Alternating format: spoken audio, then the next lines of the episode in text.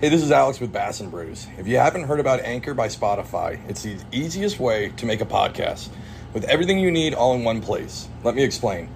Anchor has the tools that allow you to record and edit your podcast right from your phone or computer. When hosting on Anchor, you can distribute your podcast on listening platforms like Spotify, Apple Podcasts, and more. It's everything you need to make a podcast all in one place. And best of all, Anchor is totally free. Download the Anchor app or go to anchor.fm to get started. So easy, Paul can do it.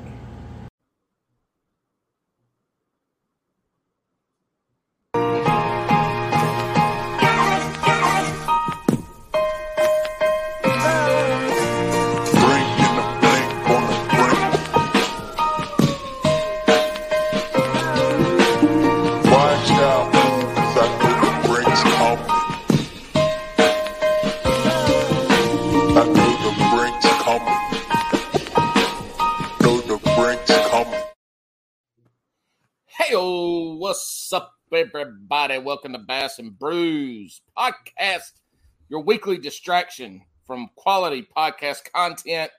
You're here with us today. It's just me. Uh, Alex Swamp Rat is off doing something. I have no idea what. Um, we're supposed to have a guest co host, but he has some stuff come up, can't come. So it's just me and my buddy, Joe Laber And I that's the best I can do with my country accent. we can't put that damn many vowels together. I know. Doing, I know. Joe? I'm good, buddy. I'm good. Thanks for having me. I appreciate it. Yeah, yeah. Big Bass Dreams, Joe Laberbera Fishing. Y'all go check him out. We're gonna get into it tonight. We have no idea what we're gonna get into, but I'm sure it's gonna be wonderful, wonderful because he's been all over the country filming and fishing and doing some some wild, crazy, fun stuff. I got 30 more seconds so I can say shit. So hey, look, Hookset Hoodlums, y'all go check them out. Use code Heels ten. They're my boys. They got the spring line out. I think is what Alex said last year. So check out Hookset Hoodlums. We got some merchandise here for Bass and Brews that y'all can code buy. Um, you can or you can't. I think we have a Patreon account from what I remember on the last episode. I do not remember what it is. Uh, I will have Alex add that stuff into the bottom of this comments and description, and we can get on to it because that's his side of the business. Mine's over here having a good time talking shit. So, Joe, tell us who you are, man. Where are you from? What's your story? What brought you to where you are right now talking to me? Oh, well, I I guess short version is uh I, I'm just like you guys, like I'm an any old angler that had aspirations of trying to fish at the highest level.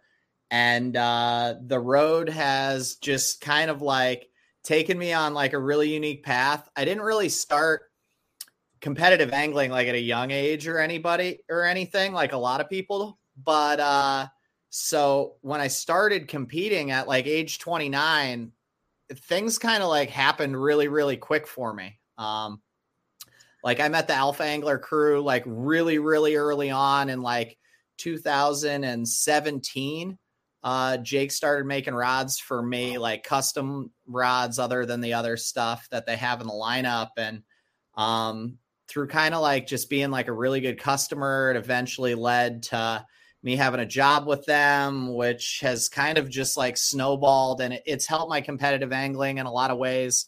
Um, I fish the Bassmaster Opens now. Um, hopefully next year I'll fish all nine if you know I can finish in the top 20 this year so I can get priority registration so I can actually get into those Southern Opens that like nobody could if you weren't an Elite Series pro or weren't uh, didn't finish in the top 20 last year because those sold out like that. But uh, yeah, I mean, my goal is just to kind of see what I can do as far as like building my own business. Um, I, I, think a huge part of being a competitive angler, if you're not like a trust fund kid or you don't have like support and and connections right out of college, um, you really need to build a business that'll support your habit. And I'm a tackle hoarder like no other. And I live in the Northeast and in Northeast PA, really close to New York. Like I fish the Finger Lakes and the Great Lakes um, in the St. Lawrence River a lot. And with uh, five months of kind of like an off season, uh, it can make for an expensive tackle buying habitual thing. um, and I can like, only imagine how bored oh, you get and how you're like, you know what? I bet six of these is what I need right now Yeah, in yeah. Well, like I have a super addictive personality, like ADHD to the max. And like, so for me, like, so I was buying baits last night for stuff that I'm going to use in a video shoot with Oliver in June. And then I'm going to use some in a tournament in July and a tournament in the first week of September. So like before I knew it, I had spent eight hundred dollars on one bait in a bunch of colors, and like, oh yeah, and like so it, it got hairy quick. like, so Yeah. oh oh shit, we got to crack open our beers. So Oh, you can yeah. tell Alex has been back, and I'm I'm out of practice. I don't I don't I actually that's not that's a lie. I I'll be fucking shit up anyway. So all right, what you drinking tonight, there, dog? Dude, I'm like fighter man. I'm straight doing it all the time, bud. Nice. All the time. I that's like I got a caffeine and nicotine habit like you wouldn't believe, buddy. like oh shit, there we go. Hey man, that's that's good. That's good. Mountain Dew, that's some good old country. Pepsi Oh, Cola, yeah. you know, down here where I'm from, or where I grew up, we called everything Pepsi Cola. What you what you Yankees call pop or soda, whatever y'all call it. Mm-hmm. yeah. Down here, everything's a Pepsi Cola. So when you go in, well, not anymore, but you used to go to the restaurant and ask for a Pepsi Cola, and they brought you whatever you wanted, even though Yeah. you called it bit- been a Dr Pepper or something. But yeah. now, you know, it's all it's it's it's a cornucopia of uh folks that don't understand how what country talk is. So anyway, Oh, I- I, feel you, dude. I, I drank my last little bit of beer last night, so I, I got a truly extra hard. It's got eight alcohols in it. I ain't gonna lie, this shit ain't no good, man. It tastes like it tastes like drinking a 16 ounce can of your wife's perfume that just happens to have a high alcohol content in it. It is not good, but it's what I got tonight, and it's gonna work. And we're gonna have a good time. So I'm gonna go ahead and crack mine open since Joe done got his. And I tell you what, tell us tell us about real quick. You you we we we can't talk about your jobs today, not because they're secretive, but because you've got so many, and we're not doing a 38 hour podcast tonight, even though I think me and you could probably do that. Yeah. Tell us about Big Bass Dreams. So, about nine and a half or 10 years ago, Oliver Ngy out of Los Angeles, SoCal, uh, started a movement, uh, kind of like a lifestyle. And uh, after growing up fishing from the bank for so many years and fishing with his boys, you know, he met a lot of people who got into that big bait scene, um, even before like the Huddleston was like a thing. Mm. Um, and and that that chasing of the biggest bass in the world using, you know, like baits the si- I mean, that's like a 12 inch glide, like baits the size of, you know, things that we wouldn't even have imagined 10 years ago um, and 15 years ago. He he kind of decided he needed to start sharing this movement, this lifestyle that he was living with the world on YouTube. And uh, as with a lot of people who are the first through the door, um, you know, it was a little bit of a tough road. He caught steady fire and people started digging his stuff. Um, but at the same time, he was sharing a lot of secrets with the world. And, uh, you know, Oliver's definitely made his fair share of lifelong friends and his fair share of enemies that just don't like appreciate the what the movement is and and kind of him being the first through the door. I mean, like I experienced the same thing like steelhead fishing up on Ontario. People don't want you talking about certain things and I mean, I don't have any problems. I come from a world where like I feel like I can do it better than you, so I'll show you everything I do. You still have to find the fish and still have to catch them and Oliver's kind of always had that same mentality as you know, like he can teach and teach and teach, but until you really have gained a certain level of experience, you're you know, like we're not given we're not giving the farm away. So uh when him and I met a few years ago, it it was it was a pretty awesome fit, like right off the bat. And yeah, I mean we we've just kind of flourished. Now I I run a large portion of the Big Bass Dreams social media. I run um, or I produce and and I'm one of the hosts of the Big Bass Dreams live stream that we do every Mhm. Thursday night on YouTube. Um, you know, I wear a lot of hats, and uh, yeah, I, I I'm I'm lucky. I, I really am. He's he's a fantastic teacher. Um, All right. so All right. I, I, th- so this is is is it's weird, crazy for a diff- bunch of different things. But you got a SoCal guy and Yeah. a north northeastern guy yeah, got together, and now we can we can we can do math and get the the SoCal guy in in twelve inch swim baits. hmm What the hell are you? I mean, I know. Look, I, I know. Twelve inch, they catch all the fish in the lake. It doesn't matter. But what, like, are you? Is this a northeast area that you're using these these big swim baits that you're using? You know, or you you fish them all around? I'm sure. Like, are are they a staple of your your your toolbox up there in the northeast? So, I mean, as far as the viewership goes, like for your podcast, like I don't I don't know where everybody stems from and and what they're into, but uh for me, like I I would I am such a fan of fishing. Um I mean, like I know I'm like a geek when it comes to listening to podcasts, watching YouTube of of the highest level competitors like Mhm. Zaldain, Brandon, uh, Hunter Shryock has a great YouTube channel. Um, like uh, all these guys that have good channels, like I am a huge fan of. And I don't really, I mean, I try to limit myself to not watching too much like the backyard everyday guys because I, I want to always be kind of in the minds of the the anglers that I think I'm going to be competing with in a handful of years or a decade or when whenever it might be. Um, and I, I became a fan of Zaldain's really early um, in in my angling. Like, I, d- dude, I'm a lot like him. I either want to throw like this or I want to throw, you know, like this, right. you know, yeah. like and and that's just my fishing style. And and i met chris a few years ago and he was just such down to earth guy. And you know i i had already followed his career pretty closely and and now we're we're learning more and more about him. And it seems like every time he releases a video i feel like they really resonate with me. And uh I just want to go out there and do what a lot of people aren't doing. And I think that's why Oliver and I meshed up so well is like I'm either gonna like fish the smallest stuff in the lake and smaller than everybody else and finessier than everybody else, or I'm gonna go out and I'm gonna make those fish react to something they've never seen Mhm. before. And I, I don't mess around with like I mean, dude, I have a zillion chatterbaits, but it's like not anything I'm really ever interested in throwing because everybody's Right. out there doing it.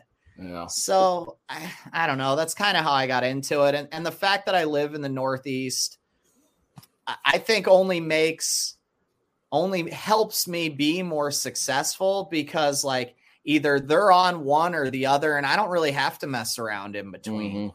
Um, it, it brings the best out of me where I live. It, it matches up with, with what my interests are. So, I I mean, I'm living in the right place to do all this. Yeah, I mean, look, people in you know where I grew up, there wasn't all the bass fishing that we got to watch was was all southern. Mhm. You know, it was all Florida, Georgia, Texas. You know, that was that was the stuff when I was growing up. And then as they the professionals started moving up, you start to see these huge smallmouth caught up all Mhm. over the north. And I mean, we like those bags up there when they go up to some of these good lakes will be bigger than some of the southern lakes that they're down here fishing where you have the especially where you have um um the spotted bass Yep. and and get there's some big ass fish and if you ever and if you watch bailey and cat mandrew and their social media posts they catch smallmouth that look like somebody's shot an air hose up their butthole Uh-huh. and and put 90 pounds 90 Yeah, psi all- up in that shit It gets I like mean, all in here too. Yeah. Th- th- and and that's those are they ain't small like that you know i know they've had some days they go out there and catch you know four pounders all day long mm-hmm. Andrew's I- on them right now. i i can't go down here to shearon harris and catch four pounders all day long i might catch a few but I ain't catching them the whole time I'm out there. It's crazy. The fishing up there has been, and we've all been enlightened to that to the fisheries up there. The last what six seven years. That's what Andy sent Oh me today. They're all four to fives. Look at that. Can y'all Yeah. hold on? Hold on. I mean, look at that. That is just in damn sane. Yeah, That's, that's, like insane. Andy was on. It was either. It was probably like Lake Erie. I mean, he didn't tell me exactly the body of water he was guiding on today, but yeah, that's that's what we deal with. Yeah, that's crazy. So, so you you you you fish small swim baits. You fish big swim baits. Mhm. Do you dabble in the other in other techniques or baits? Obviously, you got chatter Oh, baits. yeah. You don't throw them a lot. Do you crank? You know what? What's uh, what are you filling in some of the voids with sometimes? All right. So, um, we don't really run into up north any of like what you guys would call deep cranking. Uh, Hmm. A lot of the largemouth and a lot of the smallmouth that we get into, you can access with a uh, like 6XD pretty easy. Um, you know, there are certain times of the year if we have a really mild winter and spring and a hot summer. I mean, you might you can get into throwing the eight and the ten, but you know, like for the most part, you, you can access most of our cranking in the summer, especially because that grass, especially that deep offshore grass, um, that that offshore milfoil will start like you can fish in like 22 feet of water, and that milf might still grow up five feet. In which Mm. case, the 6XD, you're getting really close to that, to that, Mhm. you know, 16, 17 foot range where you're ticking the top of it. So really, like most of that, it, you know, it's something that I definitely access a lot. And when I'm in tournament mode, like I, if if if I'm fishing like an open or something like that, my my the beginning of practice, like I'm not throwing like the eight inch mag draft and trying to get it down or the 247 defiant or 210 like i'm not accessing that deeper water right off the bat um, in most situations. Um, i'm going to start burning around with a crankbait and i'm going to try to find them um, alpha angler makes by far the lightest most sensitive crankbaits or crankbait rods on the market and Hmm. it allows me to fish really good.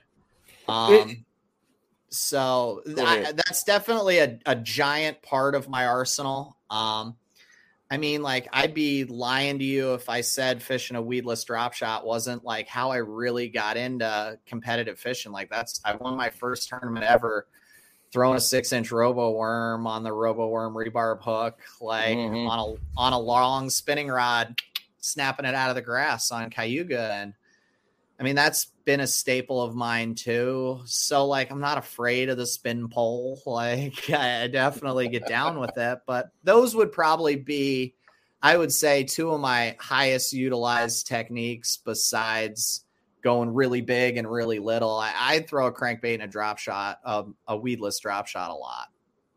I we, we'll talk more not not now but after about their crankbait rod because I love crankbait fishing and um you know we should talk a little about rod design. I mean, it is one of my jobs. yeah we'll, we we shall we shall I want to stick with some of the the swim bait stuff Okay. I I've got a S waiver. I've got a buddy that poured me a big ass eight inch monstrosity of a thing Big ass. I've, I've never, I've never, you know, fished that kind of stuff. And what I usually see down here, our our lakes clear for us would be three feet.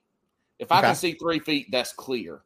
And in the summertime, you know, we get the majority majority of our good fish, good class fish, are going to be, uh, you know, they're going to. Let's take Shearon Harris. If they're going to be on those points that drop down into 30, 20 foot of water, eh, how do you are you fishing those big swim baits that deep in a in a dirty water scenario? Like, what is how does that how does that work fishing those big swim baits? How deep? How shallow? Water clarity? How does all that play? I mean, I know there's no so answer, but Yeah. just through your mindset, that's what I want to hear. Is what your mindset is. If you roll up Chair Yeah. Harris, three foot of visibility, um, big swim. So, so depending on the time of the year. Um, I I have no trouble throwing a swim bait from 40 degree water up to 90 and and like from you know 15 millimeters of visibility to 15 feet of vis. I, it doesn't bother me. You know i have some rules of thumb that i follow um, probably because i don't have the millions of hours of experience oliver does.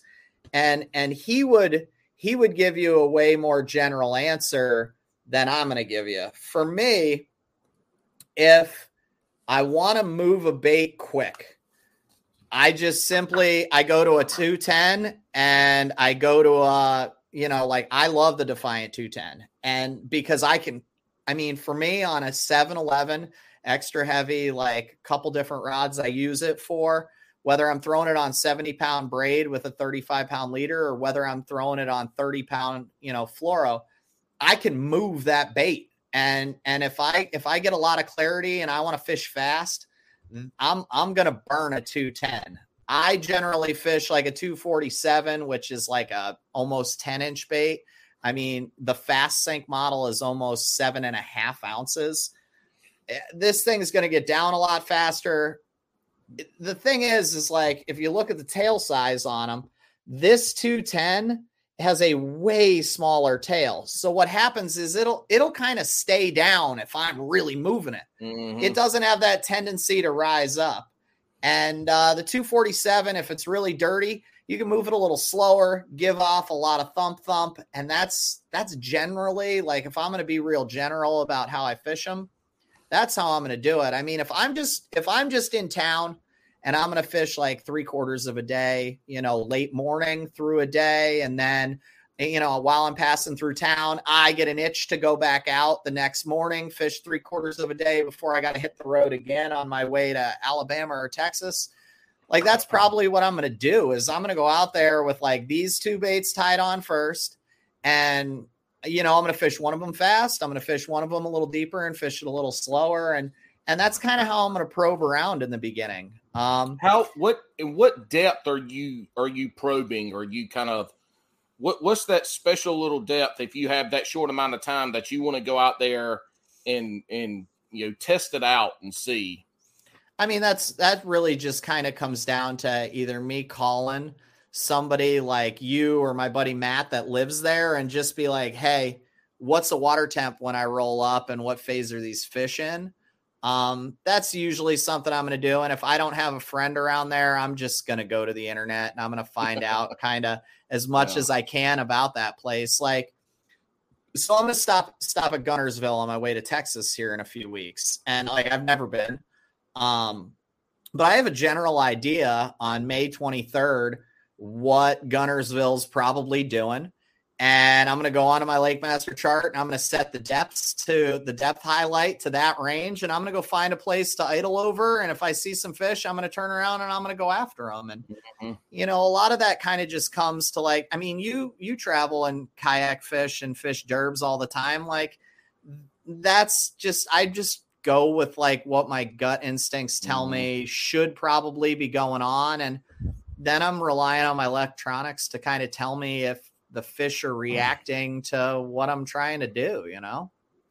What's what reels are you using? Not not necessarily I don't care about brand, but the right. ratios and line line take up and that yeah. kind of stuff.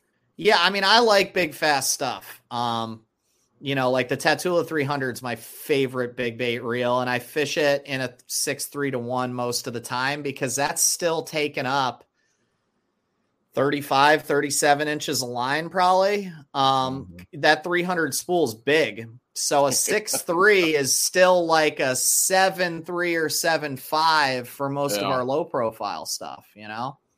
Um so yeah i mean it, it, they're quick. Like i'm i am not okay so I'll, I'll say this for any of the viewers. So if you go watch like matt newman he owns irod which is a, a west coast brand of rods Matt Newman for years was like the king of the Huddleston, right? And and I used to listen to like Matt on podcasts and Matt talk, and he talked about like six second handle turns fishing the HUD in cold water. And like, dude, I have no desire to do that. Like, I, I yeah, Dude, like, hell no, hell Yeah. no. I ain't fishing a worm that slow. I ain't fishing. Uh uh I can't. yeah. do it. I mean, I can't. I'm not going to go out there with an old 200 size Curado and be trying to take up like every five seconds, taking up 15 inches of line. Like, I'd rather punch myself in the face. Yeah, like, I'm- hit I'm- myself with a pecker with a hammer too. Right, right. Like I, I'm gonna go out there, like, and I use these big baits to force these fish to react, and I'm not gonna give them a good look at it. And the ones that mm. want a good look at it, you can stay there. And if I felt like you were in a good spot, I might flip a drop shot at you just to see if you're dumb, like Brandon did on Santee Cooper a couple years ago.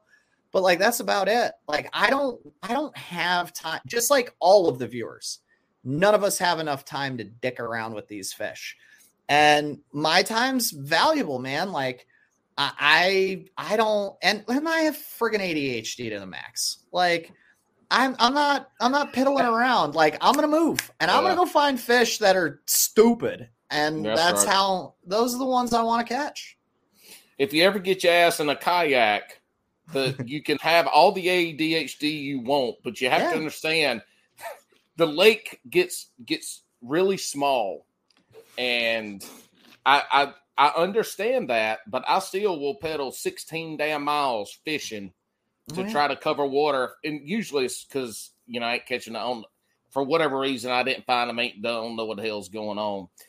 Are you using forward facing sonar? Yeah, I use a combination of 360 and Panoptix. Okay. I, I I like the I like the information I get from both. Mhm. Um, so uh, my eyes are really really trained. I always go to 360 first.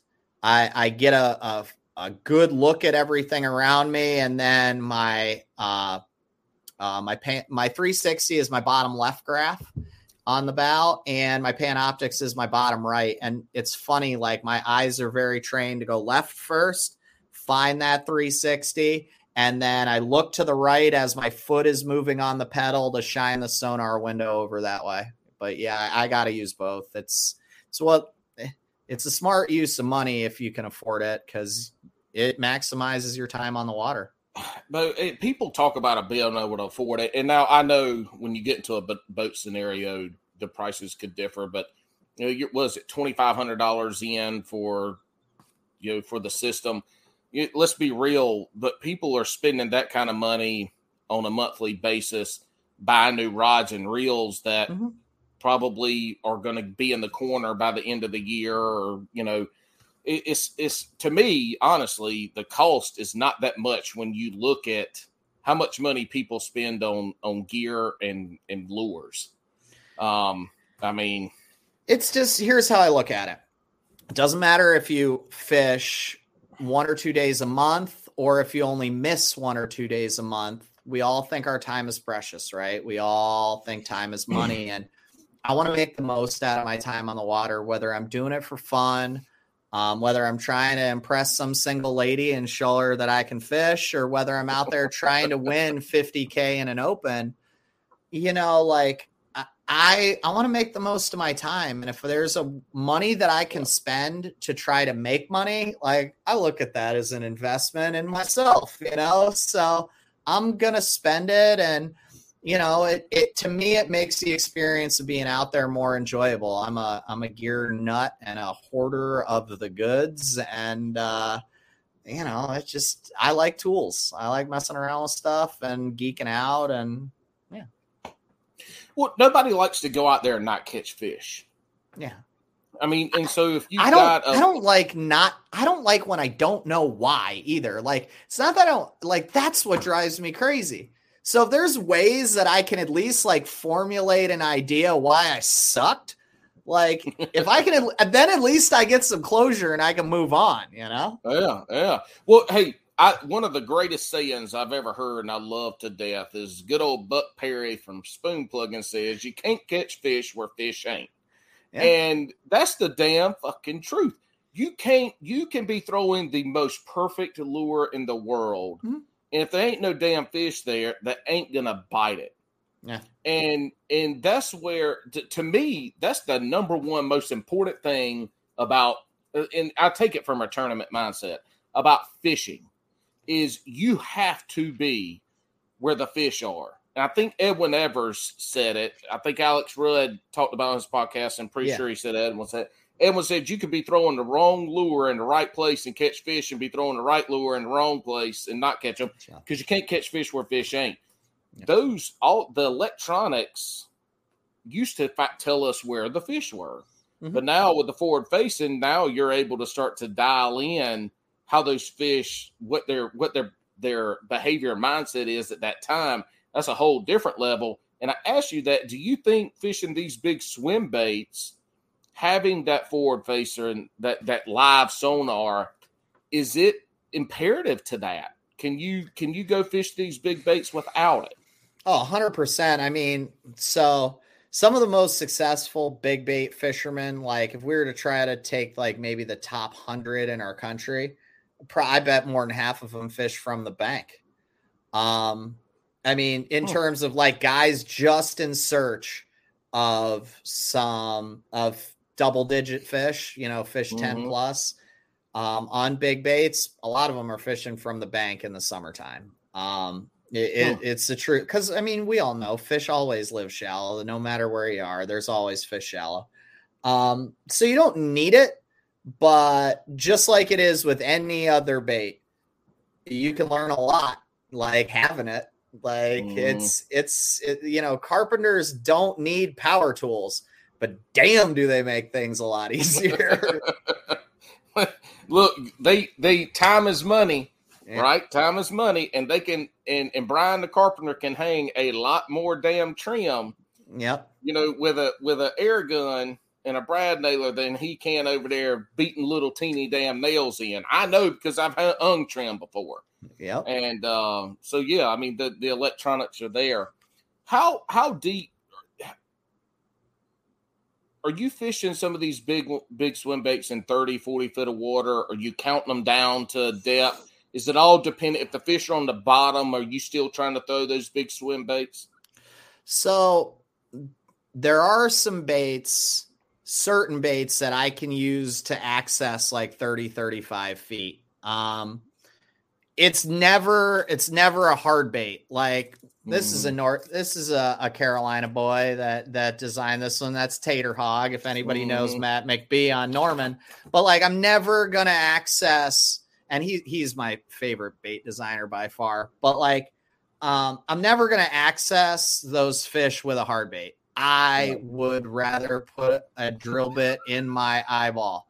I can't. I can't wait for it to get down there. Like I can put all the like uh, weight on on the belly and try to get it down as I want. And I know Thrifty. I was talking to Matt McBee one day, and Thrift was trying to get him to design one that he could fish in like 20 feet on like the Tennessee River lakes. And I, I don't have time for that there is um, a new like hook system that is allowing me and some other guys who are kind of in the know um, who have gotten us some of this stuff a little early um, to access those super deep super super deep fish and uh, there's some baits that are like better than others and um, but usually what I'm doing is I'm going to get some kind of a swim bait like the mag draft, only not with a giant boot tail. Mhm. Like I want something that's like slimmer. And well, that's not Mhm. even a great example, but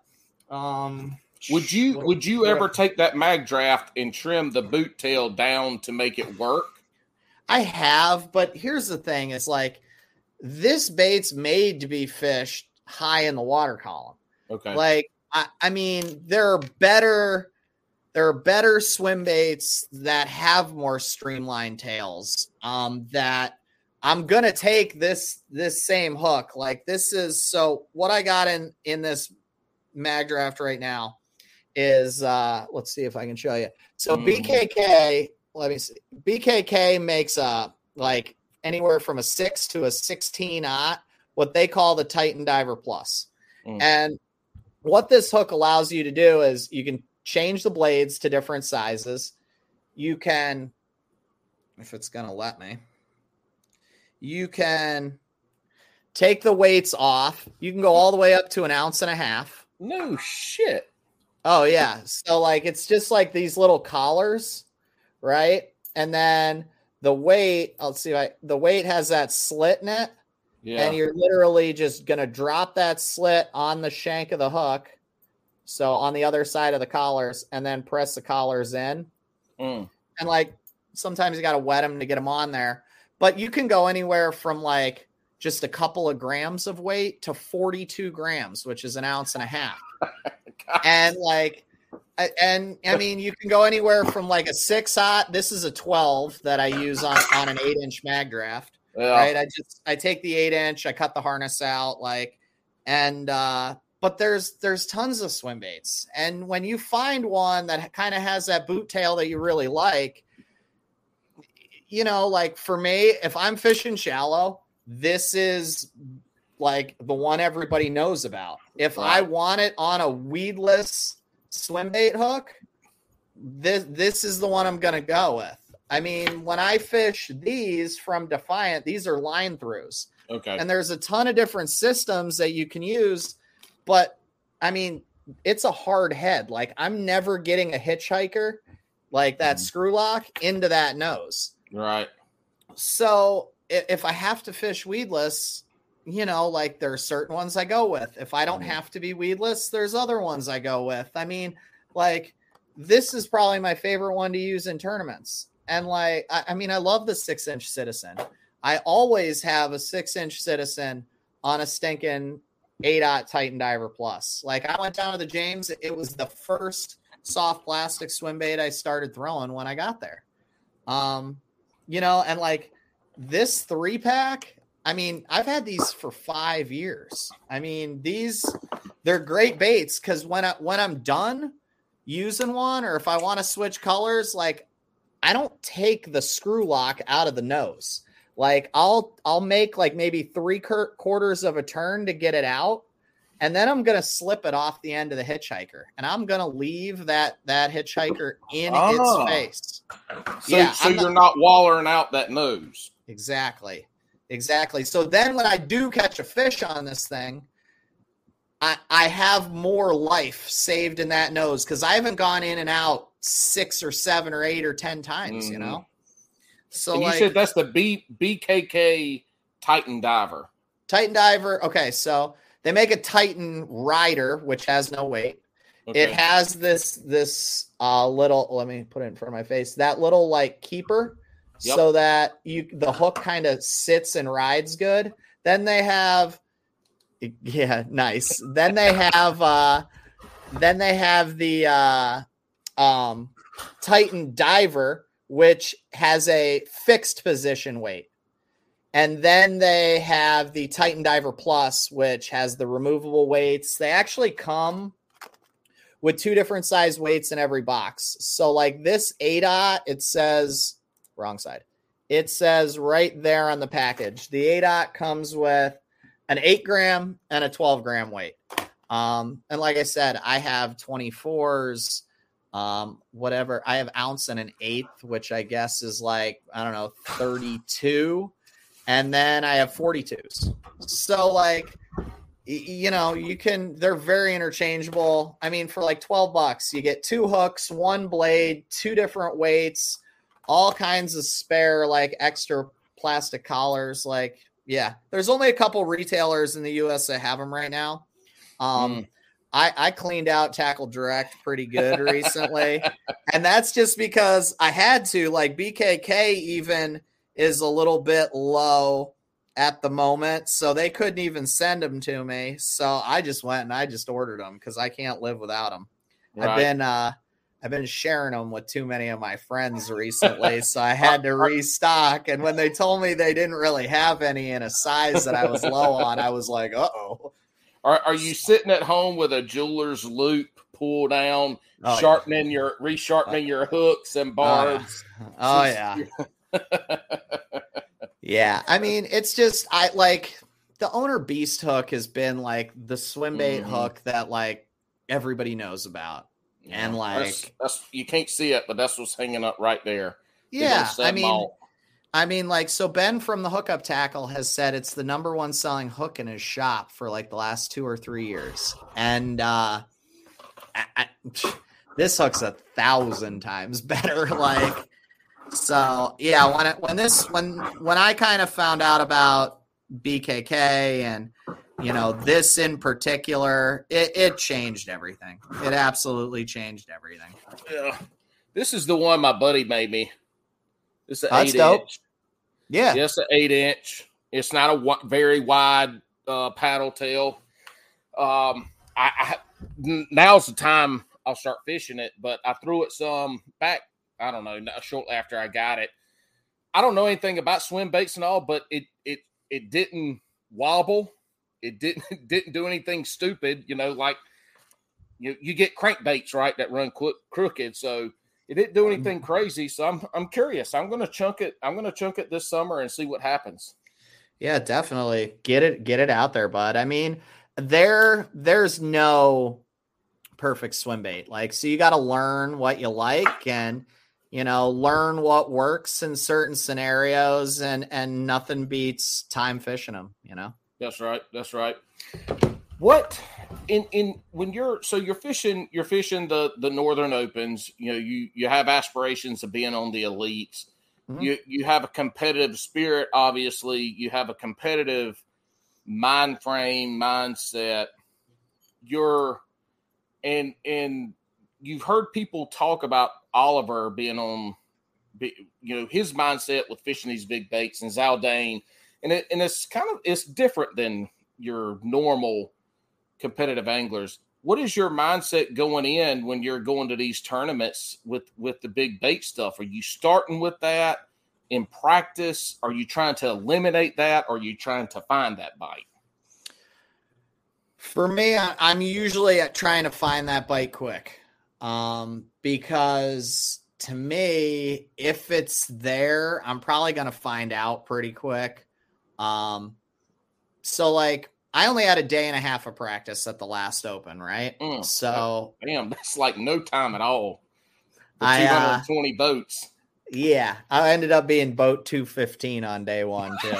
um, so- but uh, I Did know. you fish? Did you fish at the boat lamp at the boat ramp? Then that was the only spot left. Uh, no, I ran almost an hour. Yeah. Well, it, uh, my first spot was like 35 minutes, and then I ran 20 minutes further after that. Okay. But, uh, and I actually started right next to the guy that led day one. I was like, and I found out later he was boat 205. So I was like, both of us found the spot. We had it to ourselves. I didn't realize he had a six in the box before I got there. But anyway, um, I, I when I got there for this last one, I mean, I I had three three big baits on the deck, one hard and two soft, and uh, you know, I I knew I knew what I was looking for. This was the second time that I had been there in the spring.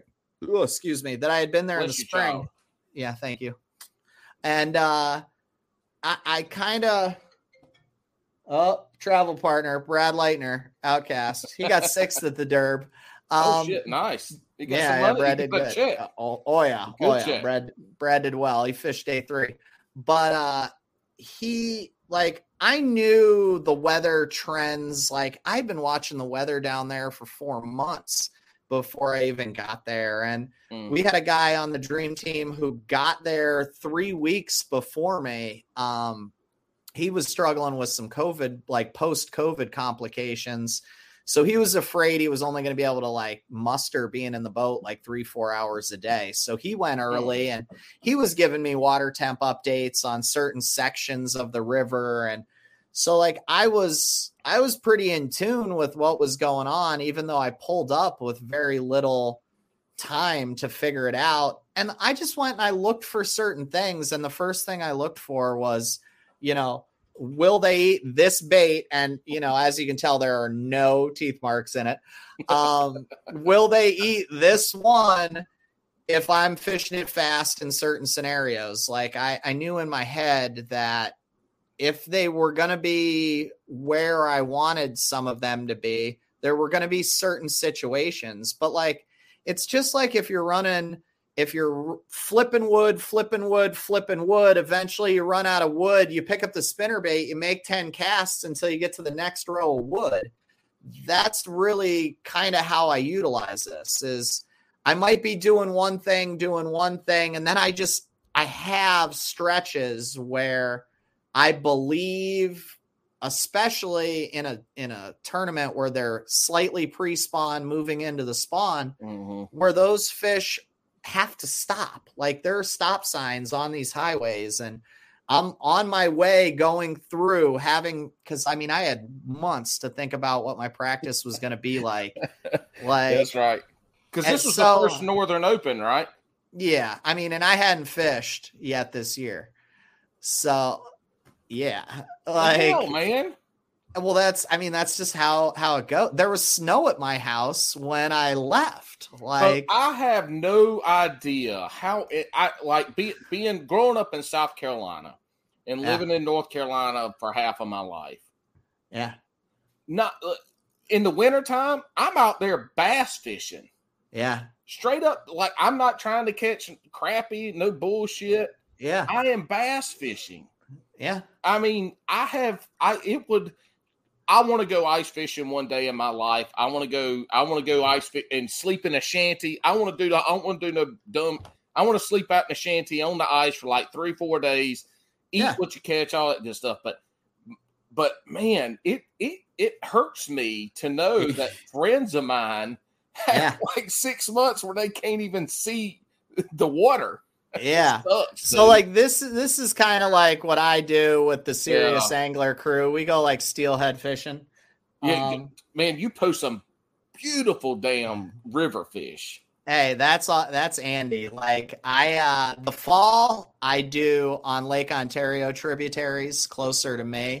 And then like when it starts snowing, I drive to Andy because I'm not going fishing like by myself when it when Yeah. there's snow on the ground. That's it's right. just too cold. Like so if those fish aren't cooperating, I got to be able to shoot the breeze with some buddies. And uh, Mhm.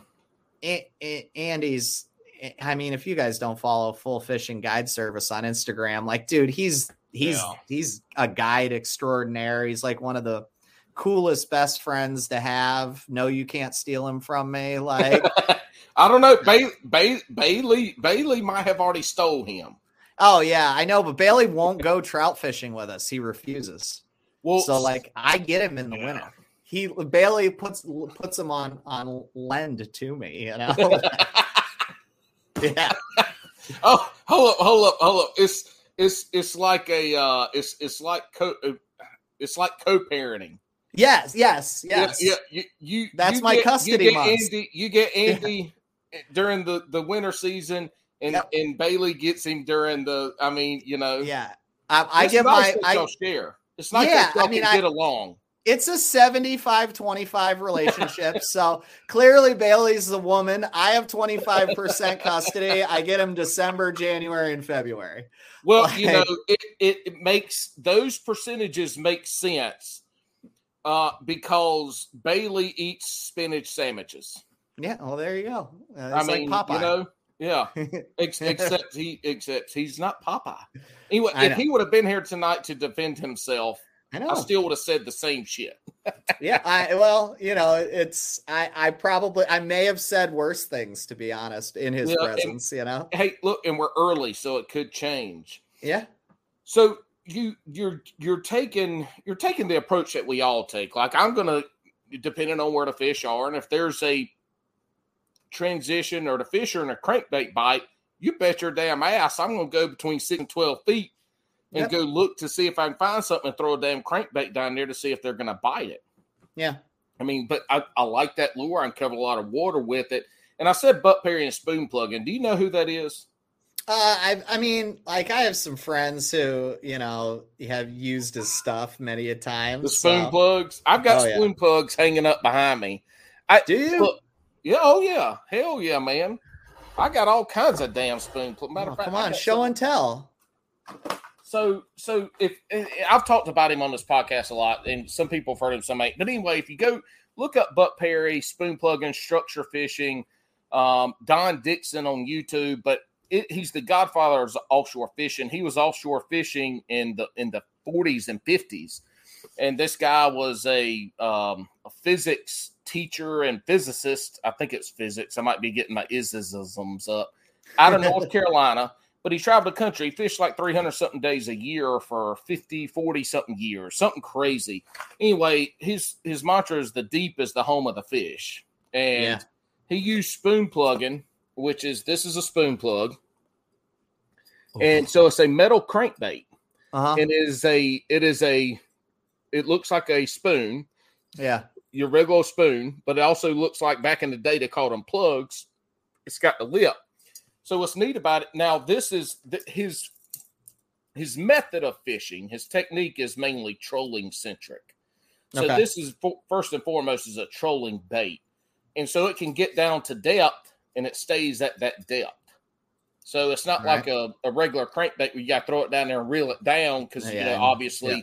you miss it. You throw yeah. it out there, it sinks to the bottom, and then you do your thing. Now there's a casting component to all that, but this this this some but sure don't cast like a potato chip. It casts like the bag the potato chips came in. but it's not a regular crankbait. You don't have to full send. You right. just got to get it down because it's going to sink anyway. Yep. But what I love about Buck Perry and what's been the, one of the things that's helped me the most since I found him about fishing is is fish behavior and movement. And you you touched on it earlier about depending on the time of year, there's stop signs everywhere for those fish to come up. And it's all structure related, but the stop signs are are the brush piles, the stump, the the rock pile, the the shell bed. Mm-hmm. Those are the stop signs, but the way they get that, but that highway is the actual structure and stuff. So, yep, it's a wealth of knowledge to learn about uh, finding fish. You know, technique wise, that's an argument people can have. But when it comes to to you know breaking down a topo map and structure, it, it really is amazing. It's helped me a ton. Oh yeah. So, but I was just curious because you said that earlier, and it kind of touched on a couple things that he brings up. Um, tell us about the rods. Tell us about the, yeah. the rod designing and then get into some of the specifics on rods. Obviously, a lot of people get confused with action and, power and all that, but but talk talk to us about designing a rod. What what does that look like? How long does it take when you go from hey, you know what, I need a rod to do this. Yeah. What is the process to get from what that what's in your your ADH mind? Yeah. blank to getting it to getting it molded and getting the eyes on it and you going out to fish it? Well, okay. So working for Alpha Angler, which is a direct to consumer company that really was like a garage startup, right? Working for Jake Boomer, the owner, and his father, who's the president, a general manager. I don't, I don't know what, uh, what title Steve ho- holds, but Steve, I have no idea Steve's what my dad, boss is called yeah. title is but he you know he's it's hard. so it's it's like dad and el presidente is kind of like what i call them. Like steve is is jake's dad and we all call like we who work for him call him dad. And uh and and jake it was like jake's concept and idea and steve keeps us all organized in check and in check right? You. and where's alpha angler out of? Spokane washington. So okay. like Brandon and Jake are really, really good friends because they live about 30 minutes apart. Like Brandon lives way up north in Idaho, like way up in that tall, skinny part near Coeur d'Alene. And Jake lives just over the Idaho Washington border in Washington in Spokane Valley. So, anyway, to answer your question, uh, I work for a man that has this insane wealth of knowledge um, he's studied his craft for tons and tons of years and and he was just doing this out of his garage for his buddies and for himself and the tournament fishermen that he knew locally um, for a long time before he actually started the company. And what we do is we kind of look and source and try to find the best blanks for any specific technique and, and we use that blank maker and it might be north fork composites or it might be uh like uh patriot or we we find wherever the blank is is in the universe out there we find the blanks that we really like and then we start to tweak them. And if you order a blank that might be seven foot ten inches long and you're trying to build a seven foot rod you obviously have to get 10 inches off of it so you got to figure out where do you want to take that out so first you got to find a blank that you like that that will get the job done and and that really is jake's like niche I mean, mm-hmm. he is a wealth of knowledge in that area that um, Brad Loomis, um, you know, son of famed Gary Loomis, G Loomis, um, he makes like 80 or 90% of our blanks. Um, and Brad, Brad's pretty good. Like we can call Brad and be like, Hey, we're looking for something that does this. Do, is there something in your lineup? And, and we have a really, really close working relationship with Brad. Um, so that's very helpful. And so Jake, Jake already knows where a lot of these blanks exist. We have a good relationship with a, a blank designer. Um, and, and that's really where it starts is you go from concept to find the blank and then you start tweaking it um, and by tweaking it i mean like take an inch off the top add it to the bottom and vice versa and, and you begin to kind of find where the section of the rod will best perform the duty that you want it to. And sometimes you think a rod should be seven foot in concept, and it turns out to be 6'10 or seven three by the time you're done with it. Um, because in the testing phases and going through prototyping, you know, we as anglers can kind of formulate what we like as individuals and start to give feedback there. But we also give a lot of feedback in terms of like what we think everybody else wants. Like the guy in Maine doesn't want the same thing as the guy in Louisiana, and the guy in Louisiana doesn't want what the dude on Clear Lake is going to want. Mm-hmm. So, like, we have to be able to give feedback that's real specific to us and where we live and where we fish and what we do. Um, but we also have to uh, give a lot of feedback in terms of like what we think the general population who's going to purchase these rods really wants. And I may set up a 611 skipping rod way different than Palaniuk sets it up. And, it, and in most cases, we tend to be the antithesis of each other. Um, I set up rods like Bailey calls it the equation, right? Him and Andrew ha- have worked that out. I used to I used to call it something different, but in hanging out with those guys, I've I've adopted their lingo and um I, I set up my equation way different. My rod reel line rod your rod reel line and hooks for that bait all play into what makes up your equation and and I set my stuff up way different than Brandon. Mm. Um and uh that's good. It's nice to have many people on a team that have differing perspectives and that's really what prototyping is like after we go from concept to finding the parts when we're going through and going through all the test phases that's that's something big and sometimes things don't have to go through a test phase boomer gets it right right off the bat um, the first rod i i that we ever released that uh, was my concept Jake hit it on the head immediately. I sent him three rods that I wanted him to mold together, and mm. we had a lot of conversations um, about them and what I liked about each and every one, and some of the things that I needed the newest concept to have. And um, I mean, he hit that one on the uh, in the head, like, and it was built in three months or less. Um, mm. And as soon as I got it, it's our number one selling rod today, and I still wouldn't change a thing about it. What rod um, is that? And what's the what is it technique specific? So it's called the top hammer. It's a seven foot medium. Um, it's a graphite rod that ha- does not have a split grip. It has a short uh, nine inch full EVA handle. And uh, I originally wanted it for two things. Um, I wanted to be able to throw big top waters, like a 110 to 150 and I wanted to throw them on braid and I wanted to be able to huck them a mile for smallmouth and I wanted mm. to be mm. able to fish big top waters really fast. Um, and the other thing I wanted is I wanted Like a jerk walking, bait. walking style baits. Yeah, yeah, Yeah. I wanted to fish real fast for smallies. And uh, the other thing I wanted it for was deep dive and jerk baits. So I needed a rod that could be on braid for one technique, on fluoro for another, um, cast a one and a half ounce, or maybe not one and a half, but one and a quarter ish ounce topwater plug, and then throw the bait in fishing that flies almost as bad as that buck Perry through the air, the stinking big lipped jerk bait, right? Yeah, yeah. So like I needed something that did did multiple things and it had Mhm. so it had to be weird, it had to be unique, it had to do things.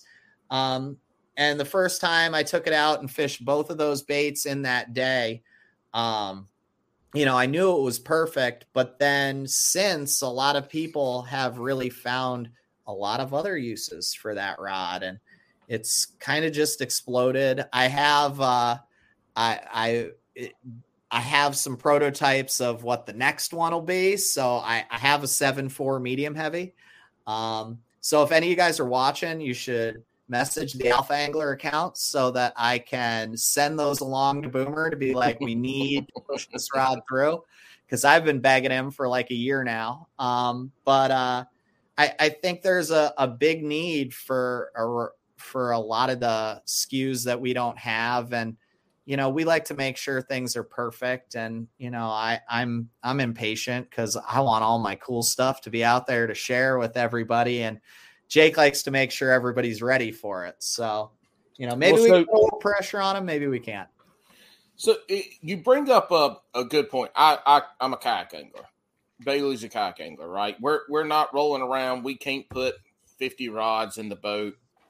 Um, if I wanted to, I could put eight, and then I could put 20 rods in my kayak if I wanted Okay. to. But I would they would be I would I would probably get so frustrated and pissed off I would load my shit up and go home or throw shit in the fucking water.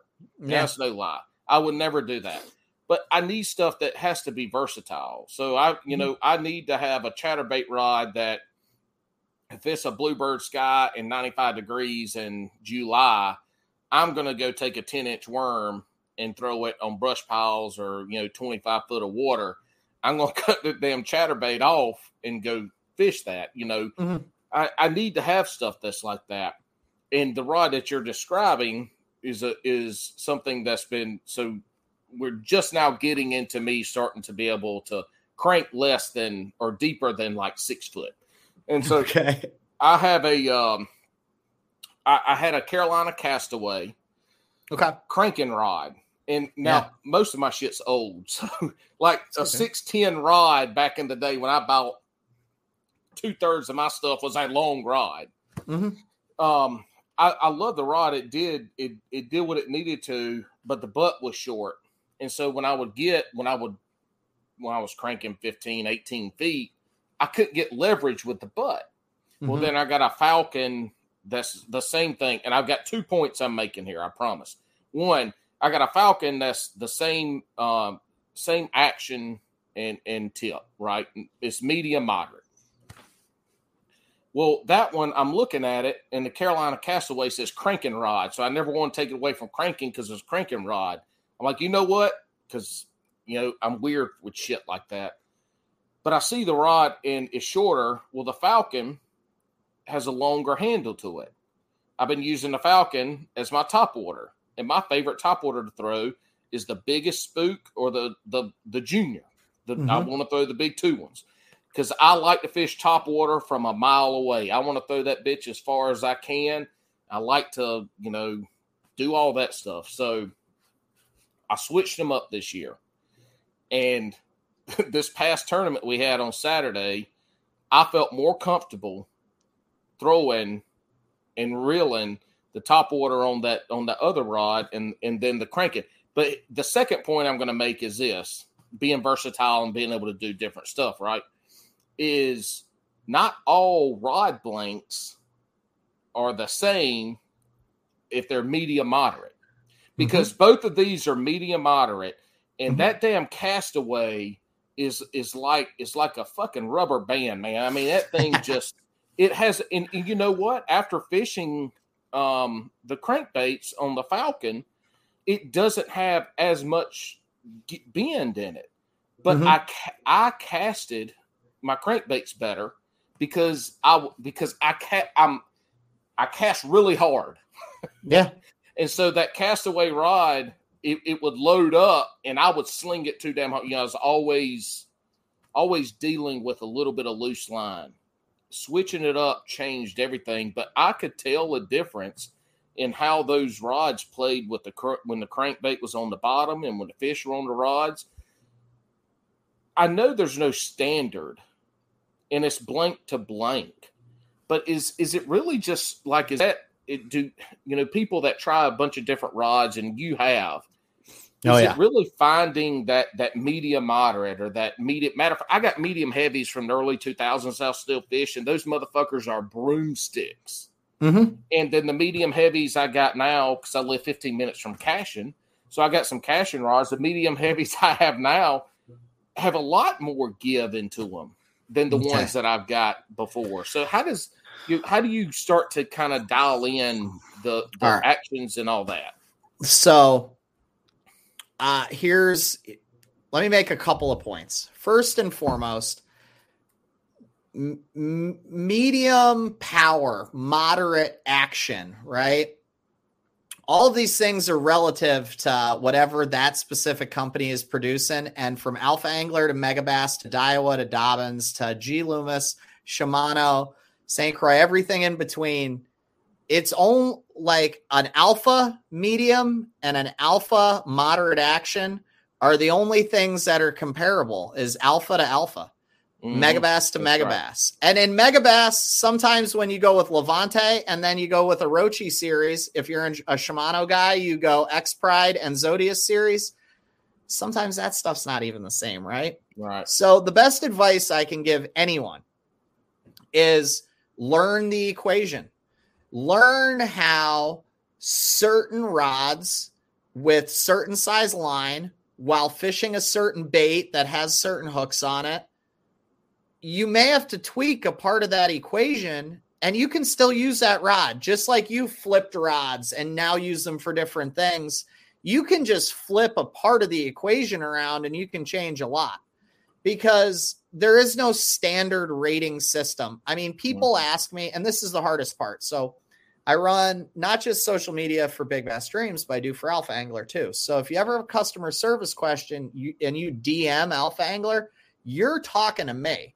And the hardest part of my job is trying to get people to understand that, like, I am guessing when I'm trying to talk to you, and I am making very, very general statements. And most of the time, I'm not really giving you much of an answer because only you truly know what you feel and what these products that you want them to do can do. Because I don't fish at the pond or the lake that you fish at, and I don't probably throw the same rod, rod or reel and line. So, like, and you might say chatterbait, but you know what? I have five different brands of chatterbaits in my boat, and they all. The reason I have them all and use different trailers on all of them is because I want them all to do something different. Mm. So, like, you like the best thing that you can do is have experience throwing a bait on the, sa- the same bait, same rod, change the line size, go 10, go 15, go 20. Learn how that changes stuff. Um, start with a small bait, same line size, throw a bigger bait. Like, stop reading the the ratings on these freaking rods. Stop reading the technique specific stuff yeah. that this crap is for and put some stuff to the test and mess with the equation for yourself. Like, and I don't care. Yeah. Like, okay, so I, I use all of the best line when I'm fishing tournaments, right? But like, what, hold up, hold I, up. what is the best line? Tell us what the best line is in your opinion. Well, in my opinion, like if I'm using fluorocarbon for 99 out of 100 things, I'm using Seaguar Tatsu. And when I'm not, I'm probably using Defiant line that's bigger sizes than the Tatsu and like so I'm using like 29.8 pound defiant or Mm. 35 pound defiant leader or but nine times out of ten or more, I'm I'm using Tatsu and and if I'm using fluoro. So like, but I don't you like I respool rods with Stren and Trilene mono all the time to mess with stuff. Like buy some cheap crap, mess around, go to Walmart. I was about to ask clean you. 'em I was out. about to ask you if you still had, if you still had Oh, yeah. and used big game, Trilene big game because Oh yeah. that shit is in fucking destructible. Oh well, Matt Robertson throws eighty percent of his crap on that. You know, like Bo, I'll tell you what. All right, quick, quick, quick side note. I had a 10 year hiatus from fishing. Mhm. 2000, 2008 or two, well, yeah. So into 2008 to 2019, I, got- I, I got back into fishing. Well, actually, I got back into fishing November of 2020. And Okay. so, can you imagine those 11 years of not really fishing what I missed? Swim baits. I had no idea what the hell what the hell uh, a rig was. I like fluorocarbon. I'm like, what the fuck is fluorocarbon? I'm like, I got Trilene XLT and big game. What the fuck? I need thirty dollar spool, 150 yards of yeah, line. That's stupid. You know, I I I, I didn't wasn't quite sure what a chatterbait was. You know, what the hell? Yeah. What the hell's a whopper plopper? What the is this a joke? You know, that's the kind of stuff I ran into, and my rods were were completely different on that. But there was a huge gap in there that I had to really. But again, ADHD. You know, I'm 110 percent focused on one thing, diving in and getting it, and I got there. But the uh, shit, I forgot the fucking point I was making. Go ahead. Anyway, that that's the point. Is there's a big difference in in how stuff went uh, back in the day to what it is now. Oh, it's technique specific. Mm-hmm. The point I was getting at, kayak anglers can be technique specific, but they need a rod that can do two or three different techniques. yeah, for sure. and and so it's it's you know I, I think being able to to try different rods and and to see what works because again I like to I, I cast hard. I want to cast a long way. I'm not good at skipping. I'm not good at flipping and pitching. Like that shit it seems simple, right? It's close quarters. I'm not good at that. I'm not a I'm not an accurate caster. But if you want to send some shit way the fuck out there, that's what I like to do. So I can't have I can't have a rod that's that's too stiff. It doesn't do what I want it to do, or I can't have a rod that has too much flex right. in it, or it ends up, you know, selling it to it looks like a damn Jeff Bezos sent a rocket up, and you know I'm over here dealing with a bird's nest. But I, you know, I've had I've had to find rods since I started back fishing that really lent to me my style of fishing, which is casting casting like I ain't got no sense.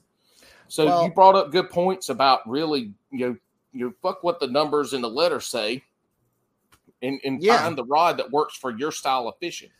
You really do. And like I'll I'll say this is uh when you start to get comfortable with uh thinking you really like something um because I, I I've been there. Like I when I when I was fishing in like 2017 I thought I really knew what I loved. Um and and I had no trouble like telling people that I was pretty sure I was right about like what things should be, right?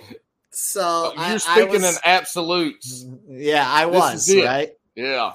So and and I told you I don't do that anymore, and this is why Yeah. is I started to realize that like it's okay to have a preference and think that think that you know what's up because we we're in this game of fishing where confidence is king, right?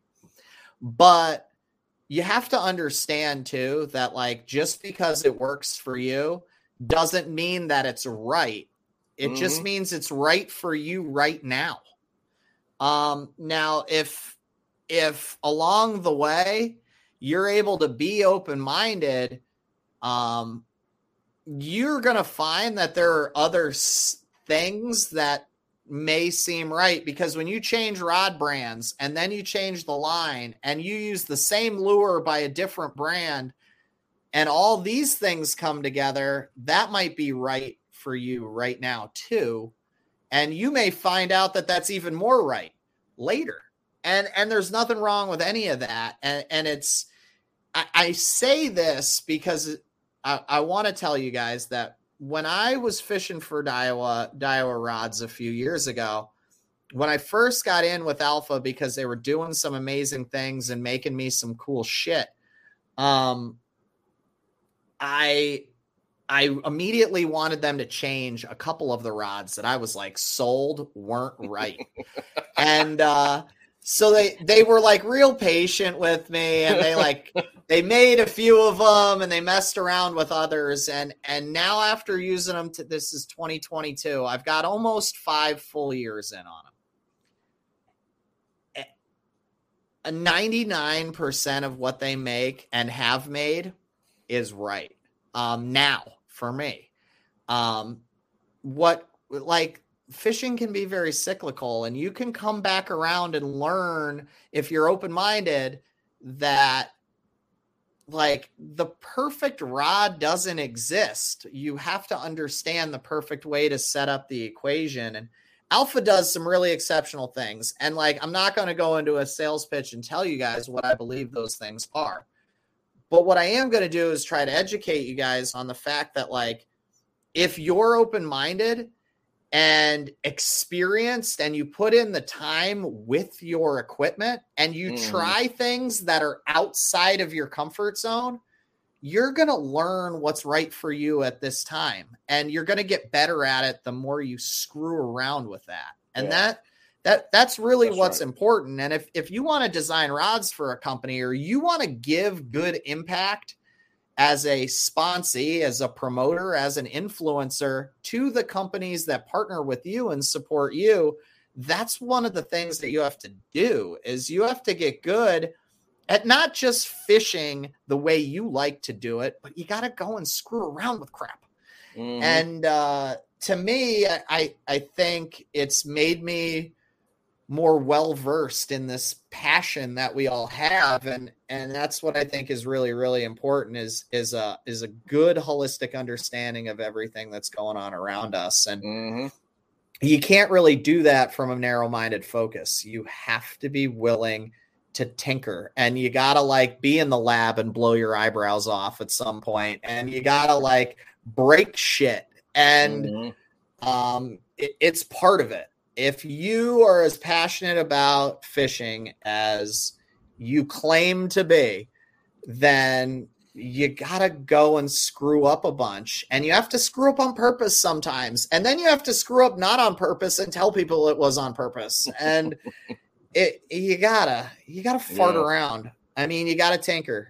If you really want to learn you gotta tinker. And I mean, like, I don't claim to be the smartest dude in the room, and it's probably one of the things that's going to help me one day be one of the smartest dudes in a room. Is I don't think I am, and uh, you know, I just I want to learn. I'm never Yeah. done learning, and that it's helpful. It's helpful Mhm. to have that mindset. on Bass and Brews, if you want to put a sales pitch in here and sell some rods, we we we would be more than glad Here's to give you a spot for free. We, we are looking for sponsors in the future, so if you can sell some shit on here tonight for nothing, what better way to test Here- it out? here's the Sec- thing. hold on. Secondly, secondly, the other thing I have to say is you you and I come at coming at this from trying different things and messing up and trying stuff from from the standpoint of of a competitive side of it, right? So we're Mhm. always looking for that edge, how Oh yeah, uh, how little we can get, and and we probably fish more than the average angler, right? And so, what I would say uh, with that is is we have an opportunity, and we also have the willingness to to buy a rod and say, I might not like this bitch, but I'm going to give it a try uh-huh. and and if you don't like it then it either goes in the corner and you yard sell it or you know facebook but but a lot of folks aren't in that boat that in that mindset or in that you know financial standpoint where they can just try a bunch of rods. I'm not a gearhead by any means. I, I try to find as much information I can, can and compare it to what I've used to get those rods. But you know,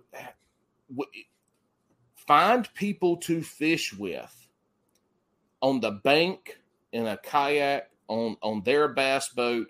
Find other people to fish with, and I don't I don't let anybody borrow my shit. But if I'm on a boat with my buddy and I'm like, and you know, we're talking gear or something, whatever, I, am going to ask him, you know, hey man, can I try this this combo? Let me. I want to see this rod. Mm-hmm. Or if I got something, if we're you know we're doing a technique, I'm like, hey man, go, what are you doing? And blah blah blah. I'm like, well, try this. Use use the the connections you have to fish to to help you start to dial in what what gear you like. Because it's expensive to just go out and buy a bunch of shit. You know you're talking about 150 250 400 dollar rods. You know, you buy that most people are like shit i don't give a fuck if this rod i i hate this rod i paid 300 dollars for it i'm using it. Use yep. the folks use your circle that you fish with to to test out stuff. Because most people are going to let you unless you're a fucking idiot. If you're an idiot then you know what? Go use your Zebco 33 on, on your pistol grip and and be happy that they let you on their boat. Yeah. I mean, so okay. So really quick, let let me say one thing is uh, one of the ways that that I continue to learn and and one of the big things that I've kind of learned along the way is even though I help come up with concepts, design, test, mess around, constantly provide feedback as even if it's being annoying to our owner at Alpha. I have out of the probably 85 rods in my house, I would say 20 of them aren't alpha anglers. Um, because I'm still I'm buying and selling all the time. Mm-hmm. Um, you know, I have a $550 Daiwa Steez that is one of the most sought after models of Daiwa Steez um, because I had to figure out. I couldn't like I had to figure out what it was all about. You know, I, I, I wanted to test it. I wanted to use it. Um, you know, I have an eight hundred dollar Roman made swim swim bait rod. Um, uh, yeah, like because so here's the thing: is like I want to learn, and to mm. me, like I paid how many thousands of dollars to go to college for not four years, six, because Van Wilder was having a good time while he was there. Um, what was your um, degree in? Side side note, keep your other thought. What was your degree in, and where'd you go? Um, so I went to East Stroudsburg, which is a st- state university in Pennsylvania. Um, I have a dual degree in phys- physical education and health education. Oh um, shit! So you you you and Benny and Frank Polifroni need to start y'all's own y'all's own PE PE yeah. fishing classes. Yeah, y'all, y'all yeah. three need to get together and make that shit happen. It'd be wonderful. Yeah, yeah, we should. And like, and you'd think I'd be a model of perfect health, but I'm definitely not. Um, but uh, you know, I'm a fisherman. Well, what Mountain, can I say? I'm no Aaron Martens. Mountain Dew and nicotine keeps you skinny. Yeah, yeah, right. Like so. Anyway, but uh, yeah, I, I've, I spent how many thousands of dollars on a college education, and to me, I view this as the same thing. It's money well spent because mm-hmm. if I use it for a couple of months and I learn from that, and if it's a five hundred and fifty dollar rod and I resell it for four hundred and fifty dollars, eh, I mean, for a hundred bucks, I got enjoyment out of it I know more, and it may lead to me making more money down the road, like whether it be, you know, for in whatever way I do later. Um, who but, knows what what tomorrow will bring, but education, it's yeah. it's worth the money. You're in the industry, and so what mm-hmm. you're doing is is is homework all the time. I mean, yeah, that's what you're doing, and that's di- that's different than the average person that's going to be out there. Yeah. But but the people that I know that are what I would call semi-serious anglers. Mm-hmm. So they they love to fish. They fish once a week, uh, April through September, October. Uh, they might fish a little tournaments, non-boater, kayak here or there. You know, they're they they're they're your average angler. Mhm. Those guys still know people that buy five hundred dollar rods, Uh-huh. and and everybody's like, "Oh my god, you don't need a five hundred dollar rod." Well, until you pick up that five hundred dollar rod and you drag a jig or you drag a drop shot over some rock or some shell, and you can tell. Like th- that's the thing is, and now do they need a five hundred dollar rod? They probably don't, but could they step up from the eighty nine ninety But, nine? but this is my point is there's idiots like me selling these all over the internet. yeah, Like it, they're exactly. people For a have discount. at discounts. Like like the only reason I can sell that rod for $450 is cuz you can't buy that model anywhere. Typically the depreciation is a solid 35 to 45% after the first owner sells it. So like I mean if this if we are talking a 7.2 medium heavy fast action all purpose jig and worm rod like that thing's going to depreciate 45%. So now $550 rod you can scoop up for 300 bucks. And like so that being said, a $200 rod you can scoop up for $110. dollars Mhm. So like it's out there if you want to put in the time. Like the learning experience doesn't have to be on the grandiose scale that I'm doing it. Right, Like, right. you can- That's you the can- point I'm trying to make. Yeah, that's the point. Hey, so, qu- real quick, how the fuck is a PE major so good at math? That was Uh, really quick. I'm impressed. I'm I don't- impressed. I, think you chose the wrong fucking major. You should have been in science or math or arithmetic. So, whatever. so my father is a veterinarian. my mom's an attorney. My brother and my brother is a doctorate in in uh, mathematics, and he's an engineer. and uh, my sister has a doctorate in like biology or exercise phys, and I fish for a living. Yeah, Um, I've got so- 18 jobs in the fishing industry Yeah, for a right. living. Yeah, but, I mean, that's that's yeah. I I get it, man. Everybody in my family is or has been a teacher. Yeah. Um, I was I was the even though I we all grew up in the country, I was the you know the fish hunt outdoors. You know, people had snakes in the yard. They called me to come get those bitches. Uh, squirrels in the attic. They're like, come come help me get the squirrels out the Yeah, attic. right. And you know, uh, usually you had enough for damn squirrel per load by the weekend. I mean, it was just good times. It was good Yeah. times. I, I get you. I get you. I feel you. I ain't slowing down, man. I I got I got. I mean, I have three thousand square feet to myself, and uh, I got you know, and I, I, I ain't stopping. Like Uh-huh. I'm 36, and I I like to do what's on my agenda, and uh, I I'm not gonna stop fishing, and in I'm not gonna stop pursuing this passion. Um, Well, you're in Hope- the industry. You're where a lot of people uh, wish they could be, and mo- and and and I say this. This is a whole different conversation. I say this with uh, the most disrespect I can. Is that most people want to be in the fishing industry are too fucking scared to leave what they're doing, which they probably hate, to take a chance to get into the fishing industry, or they're too fucking lazy to want to do the work to get to that point.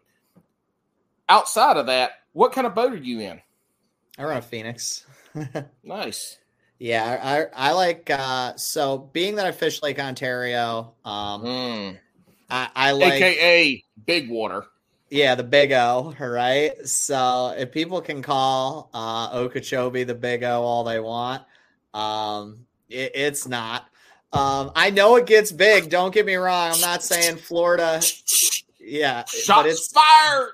but it's not it's not a great Okeechobee's not one of the Great Lakes. Um so Literal Great Like- Lakes. so it uh I, I like the the phoenix because uh the phx models whether it be the 19 20 21 they they have a, a hull that disperses big waves really well and and you can still run like three to three and a half footers 60 miles an hour like pedal all the way down just trim down and it'll chop those waves down really good. Um yeah yeah there's no i mean so I- I, I just i love that boat um I, am pretty married to Phoenix. They've taken care of me for the last few years, and it I it would be hard pressed. Like I, I uh, yeah, I I couldn't stop. I love that. I love that bitch. like. and that's why and that's why and that's why women at the bar are like this this man all he did was talk about his boat the whole time. Yeah yeah i know. And there's a reason i have like 2800 to 3000 square feet to myself right? All right yeah. so we, we we got a really good lesson on on big swim baits. Mm-hmm. we we got some good information on rods your your social media you you have your social media yeah you have um um um alpha angler social media yeah you got big bass dreams which you do the the youtube with mm-hmm. you know on, on, bass and brews this alex built this podcast yeah. of content creators Right. And and so that that's our focus and that's why we never ever ever have a hard time ever getting somebody onto this podcast that's good in front of a camera and has something to talk about because everybody that we we bring on here has some kind of social media presence. Yeah. You have a huge one. if you step outside of your personal is big, but if you start yeah. to go to all those streams, uh, talk yeah. to us about talk to us about how how folks uh and you mentioned it earlier about interacting giving feedback to stuff talk about the social media side of it i mean i i can keep asking this question for the uh-huh. next 10 minutes mm-hmm. but i'm gonna shut the fuck up and let you answer just talk about social media how about that i mean let's make it easy so where's alex you need him sorry ass short bastard so i started doing Instagram kind of late. Like, and it was because I hated social media for so many years. Um, and I had my best friend just bugging me and bugging me and bugging me. You need Instagram, dude. And I'm like, what do I need it for? I don't like social media. And I got on Instagram and I was like, this is the coolest stinking app ever. Like, and I realized all the professional fishermen that I follow were posting way more on this on Instagram than they were on Facebook. Um, I realized that um, there were tons of influencers out there that I had never stinking heard of on Facebook just because they hadn't come up on searches or in just conversation. And I was missing out on this like whole world. Um, so I started and and like I think I've probably only had Instagram for four and a half years, maybe. Mm. Um like I, I just I got into it because it was a necessary evil, and then I got excited about it. These days I kind of have like a love-hate relationship with it. Like today I realized that like some of the things that I've been doing for years on some of the accounts that I run, you can't do anymore. Um, like I went to change something today that I change like every other day um, in in my profile, um, and you can only change the link twice in two weeks now in your bio. And I was like, "Oh, sweet! Glad I knew that because now I, I got to change how I've been running accounts." And but I okay, Weird. so I went into this big bot thing it's just it is. It's trying to avoid like people growing to millions without actually having millions but of followers. But anyway so i went on that rant to make this point and the point is that i, I can't do the same freaking thing every day. And it does keep me on my toes and you know i'm italian i like to bitch and complain a little sometimes so like, it gives me something lot. to bitch and complain about. Like, so I mean, if if you catch me in a bad mood, I'm going to tell you I do social media because e- even though I hate it, and the fact of the matter is, is I don't hate it. I I hate bits and pieces of it, but a, as a whole, like I, have ADHD. Like it is undiagnosed, but I am sure of it. I like visual stimulation, you know, and like if it ain't boobies, it better be bass. Like, and, and that's just the fact of the matter. Like, so I mean, oh, I gotta, I gotta mark. That's that's a snippet. That's a snippet. So I it and it's the truth. Like, uh, there are some people that like to read there are some people who um you know they have other senses that really closely relate them to memories or stimulate them and you know to remember certain things or to do certain things. Mm. dude i can remember lines from movies that i've seen and heard one time and it's something about youtube and instagram. I, I remember that shit and like I remember riding in, the car with my mom listening to the radio when I was like nine years old. And I remember that this radio station used to play like five second clips from movies, and I'd always get them like that because I can I can put myself in those scenes. Pictures on Instagram stimulate like my memory and like I remember that shit. And Instagram Reels make that even easier because now they're adding auditory into that visual stimulation.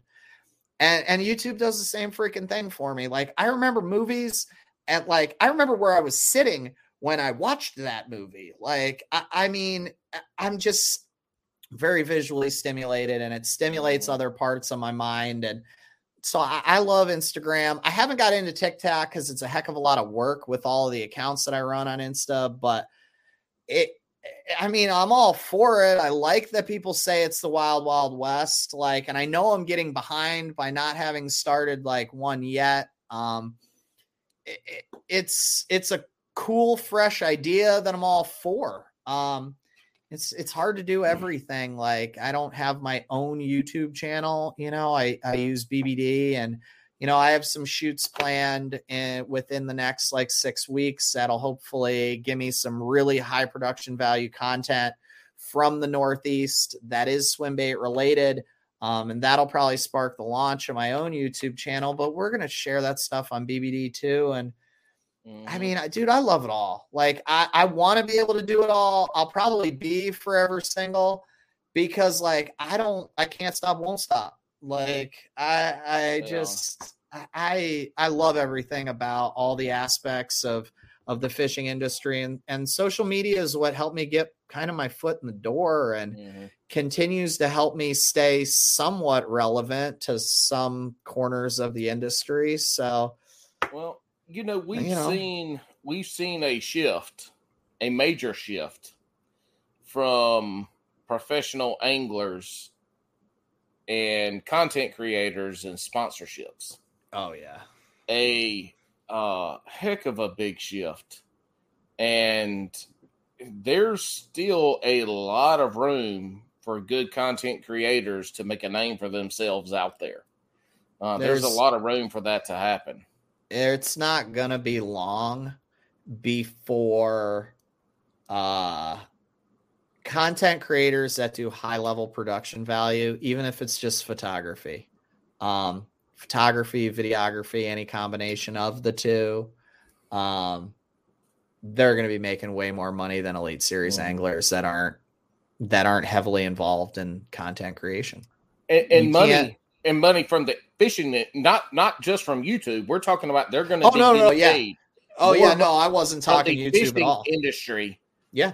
than the professionals will um and and i can't remember what podcast it was. Uh, it, has been a month month six or eight weeks ago.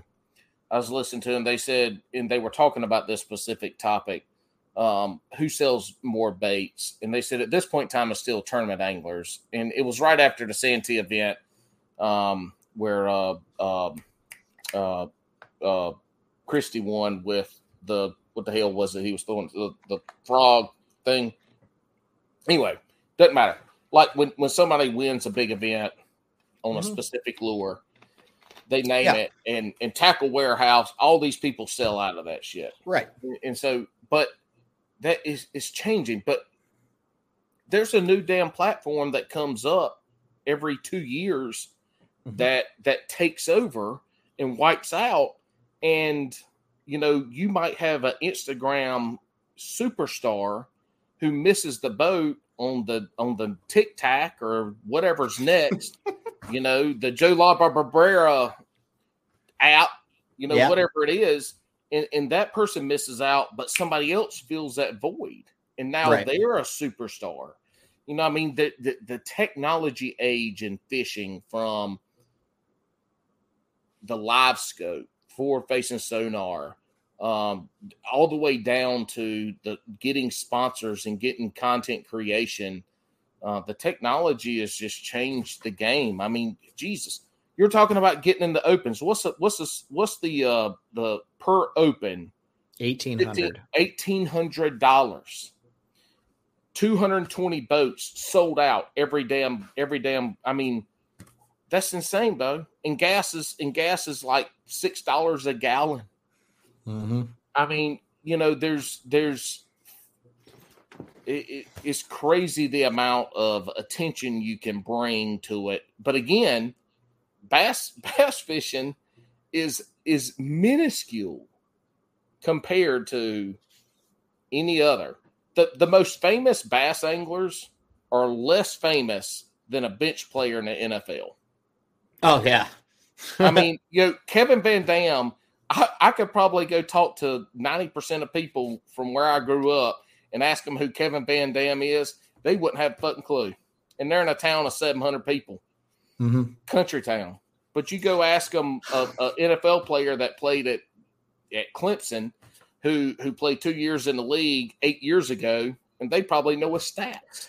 Yeah, I mean, and here's the thing too is is and this goes along with what you said prior to making that point is but if you ask their kids who the Googans are, they might know. It's it, we're seeing a shift, and that That's right. that's the major point is we're we're seeing a, a dramatic shift where Roland Martin and Bill Dance and, and um, they were so stinking popular because they were winning and winning was everything in the Rick Clunn era, in the Roland Martin era, you know, like winning, pardon me, was everything. And Mhm. winning's not everything anymore.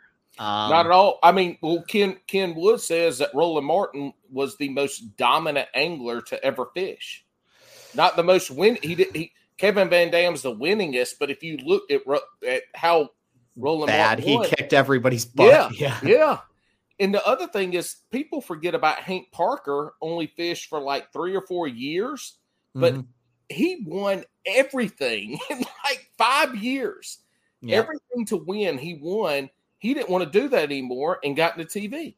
Yep. But, but we're talking about Hank, Roland, Jimmy, and and and um um uh Bill. Clunn? Oh, Bill. Yeah. Yeah. Bill, not not Clunn. What Mhm. did those four do? TV. Oh, yeah. TV. The social media side is the new TV. Those guys Mhm. quit competitive angling to Yep. do TV. And and that was that was a big shift during that time too. But but again, at that time there was there was only room for those four or five guys. Yeah. Now there's room for millions. Yep.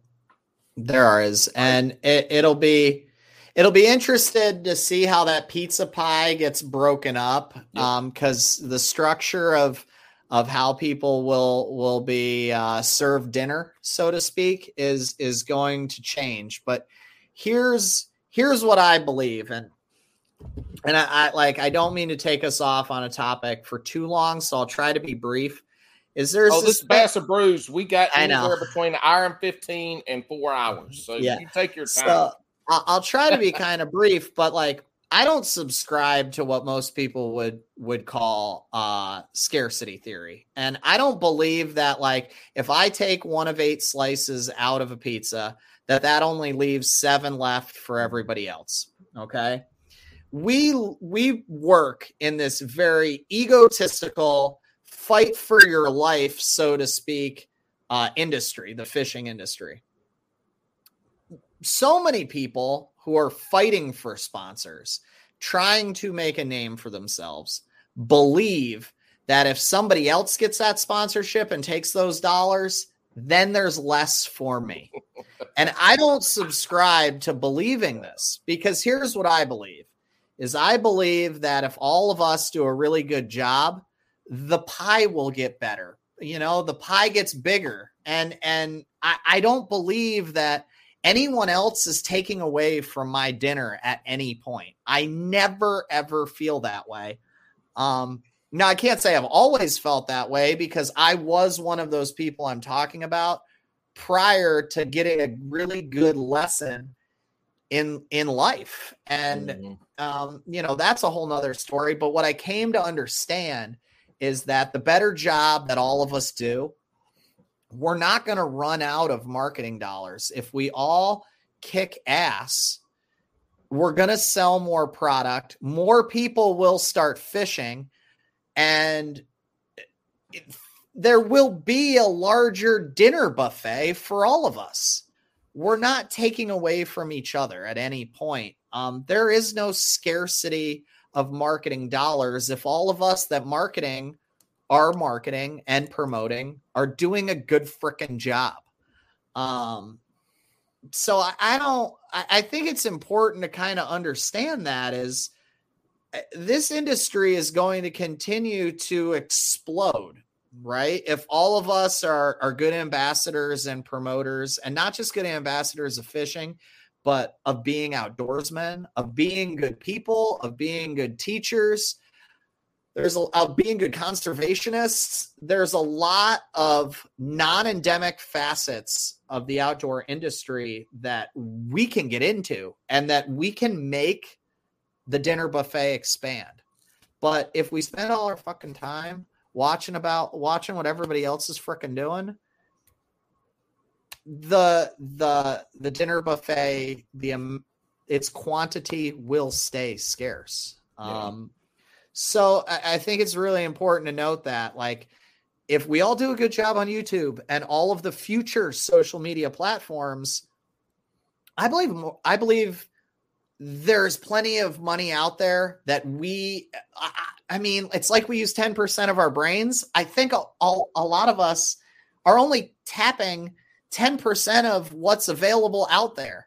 Um, there are so many companies that are willing to join up with anglers who are more than anglers mm-hmm. um, you know like i like all there was was fishing when Bill and Hank and Roland were doing it. That there that was not a lot that of was it. that was and, it. And novelty lures. Yeah. And novelty lures. That was it. But like, you know, outdoor shows now, I mean, like like Gerald Swindle is getting asked to go do talks at high schools about, you know, PMA, positive mental attitude. Um, he's he's going like there are guys going to talk to all kinds of mm-hmm. conservation groups. Um, there are people who are selling uh, truck beds now. There are guys like, I mean, like the local the local oil company in my town is a- asking me if there's some promotional things we can partner up with. Like, there is so much that we are not tapping in terms of being marketable and and and it kills me when people are like, I don't want to help give him a recommendation to get on this staff because I want to keep an extra 10% discount for me. Like, shut up, dude. Like, if your friend is a good promoter, he's going to make you look better and there will be more. But he ain't won, he ain't shit. He ain't won shit no club tournaments. He yeah, just I mean, he just he he just post he just be posting on that face place with mm-hmm. all this stuff on it, people like him, but he don't win nothing.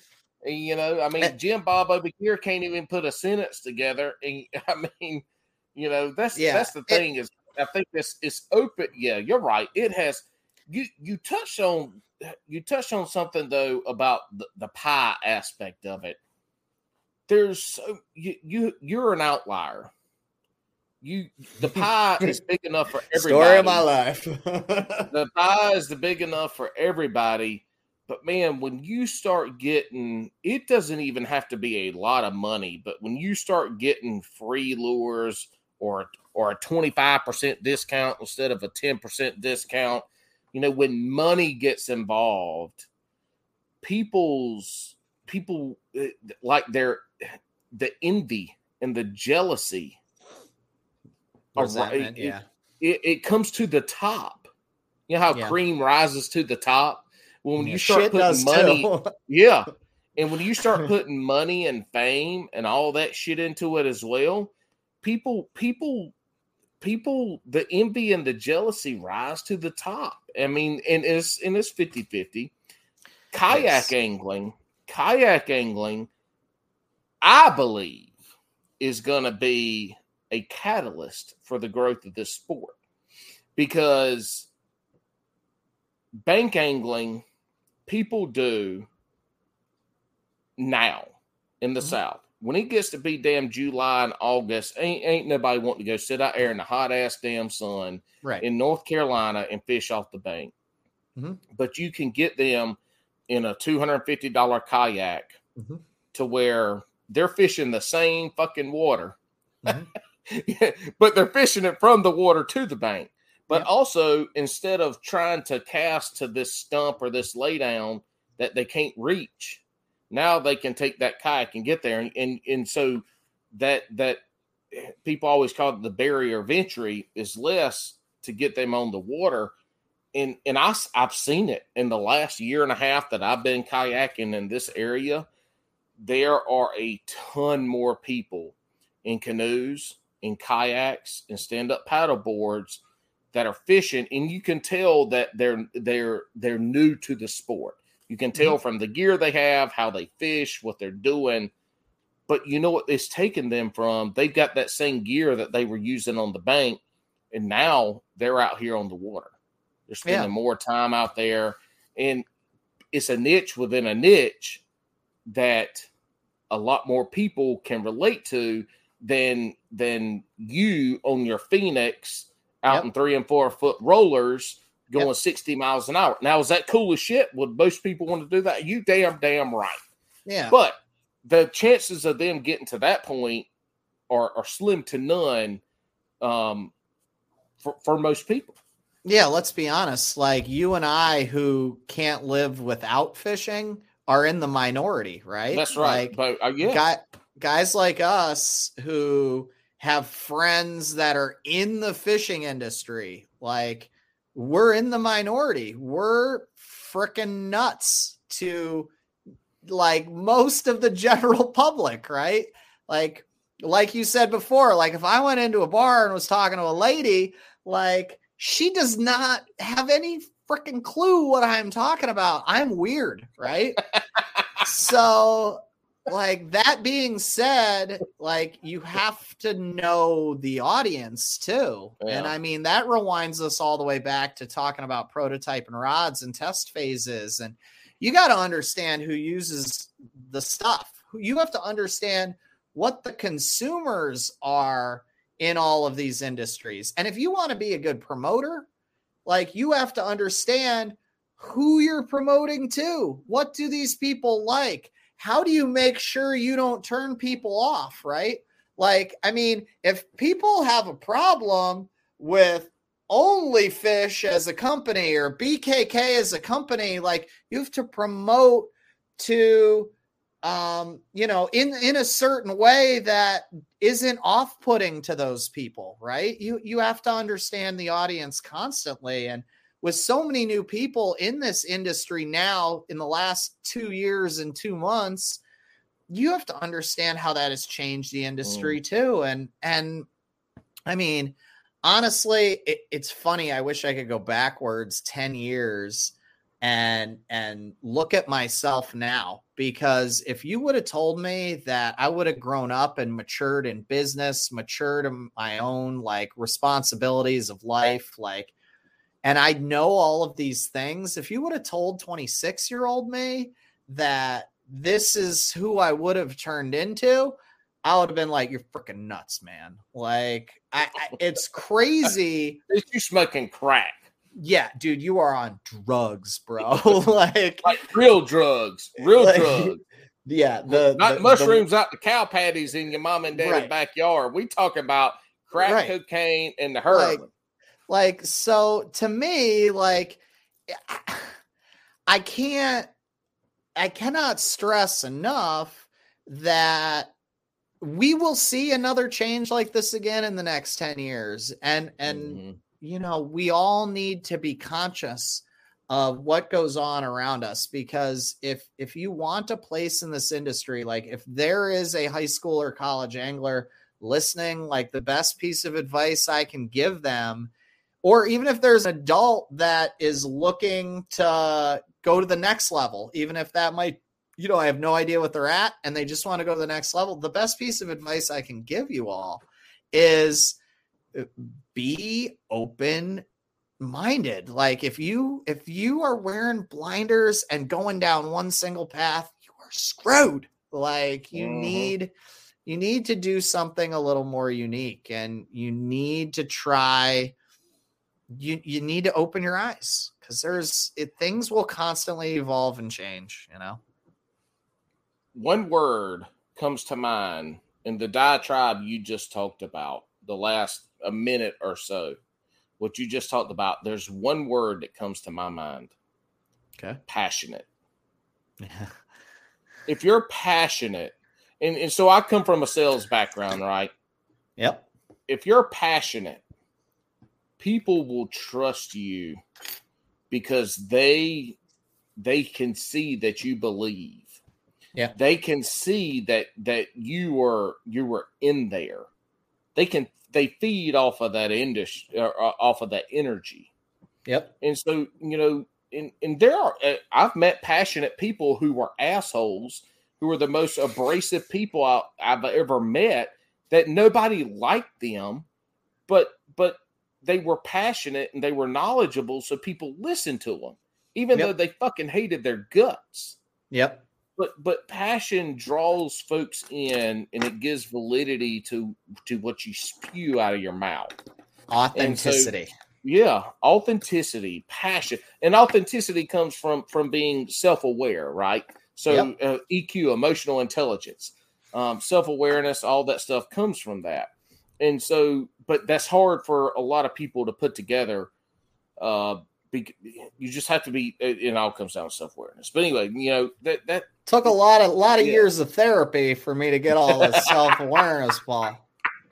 Hey, I'm telling you, man. Look, I I'm the kind of person that that in high school, uh, I, I got to fish all the little ponds around where I lived, and so people want to go fish with me because I caught fish and I'm like, okay, we're going, but they they did they weren't committed to going fishing and getting out on the water at 5 30, 6 o'clock in the morning and staying out there until you know six, seven o'clock in the afternoon. Sissies. Uh, and you know, they they they didn't they wanted to go fish in December when it was colder and fuck and we weren't catching up no bites and stuff. And they they they like you know, shivering in the boat. I'm like, I told you before we even came out here, this I ain't leaving. Yeah. So, you know, I wasn't one that people, you know, certain times it was good, but that that's who I am. I'm fishing. I, I don't get cold. You know, I don't, I don't, I don't, uh, all I want to do is fish. My wife. You come up with me and Andy. We'll, we'll get shit, you cold fishing. But, bitch, I will bring my Crocs transition pants and my down vest and I will come up there and fish my heart out. I mm. promise you. I mean, because now look, it'll be 20 degrees here, and I'm in Crocs, no socks, my transition pants, my my my fishing hoodie, a, a jacket, and a down uh, vest. That's it. Okay, that's it. I love it. I'm so sorry, anyway, I didn't mean to interrupt you. No, you oh, shit. Bye. this Bass and Brews, we interrupt everybody. It don't matter. But the uh, but my wife, the, it's been a hell of a damn year fishing in our local tournaments in the kayak so far. The fucking weather's been terrible. Um, you know, gale force winds, all this shit. She's like, "Oh my god, this is supposed to be fun." I'm like, "Whoa, whoa, whoa, whoa, whoa!" I said, "I am." This us talking on the phone during all this shit. I'm mm-hmm. like, "I am having fun. I'm catching fish. I mean, like, I am having fun." You know, that's it's like it, it's like yeah. that Instagram reel going around where they're using the audio from King of the Hill. and you know, and he's like, he's like, the he's like this is what it's all about like being able to get out there for a couple hours on a saturday or whatever he's like he's like the the gift is when you actually get to catch a fish he's like so i i feel the same way i mean yeah. there there's nothing that keeps the furnace running like the passion i mean mm-hmm. there are some uh, there's the occasional late january day when we're standing on the streams that it gets to me a little. Uh, Andrew and I had a day in Buffalo in mid to late January this year where I was like, Andy, it's stinking cold out. Um, but like that was after like six hours of it being in the single digits. Like, mm-hmm. and, and, you know, like I can take it for six, five, six hours but like we also hadn't moved our feet either.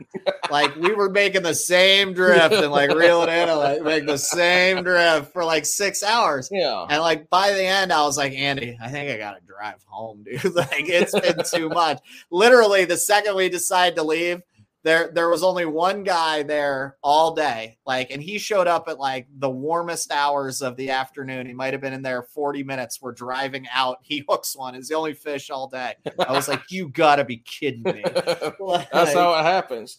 But, but, but it's not it's not the it. amount of time that you stay out there. A lot of times it's just taking the time and making the effort to go out there and and just again it you you talked about it's it's that learning aspect yeah. You know, these were conditions. This is what happened. I didn't catch fish. Uh, you know, down here for us, I'm not doing any string fishing, but you know, I'm still scanning. I see fish. They're not biting. You know, are they? Are they? Are they bass? I don't know. Are they catfish? But they're there. Um, yeah. You know, I mean, it's just it, it goes down to every opportunity. This is my mindset, and this comes from the competitive edge, and this is how I think every opportunity I get to spend on the water, if it's two hours or 10 hours, um, I'm practicing. Like I, I don't I don't fun fish.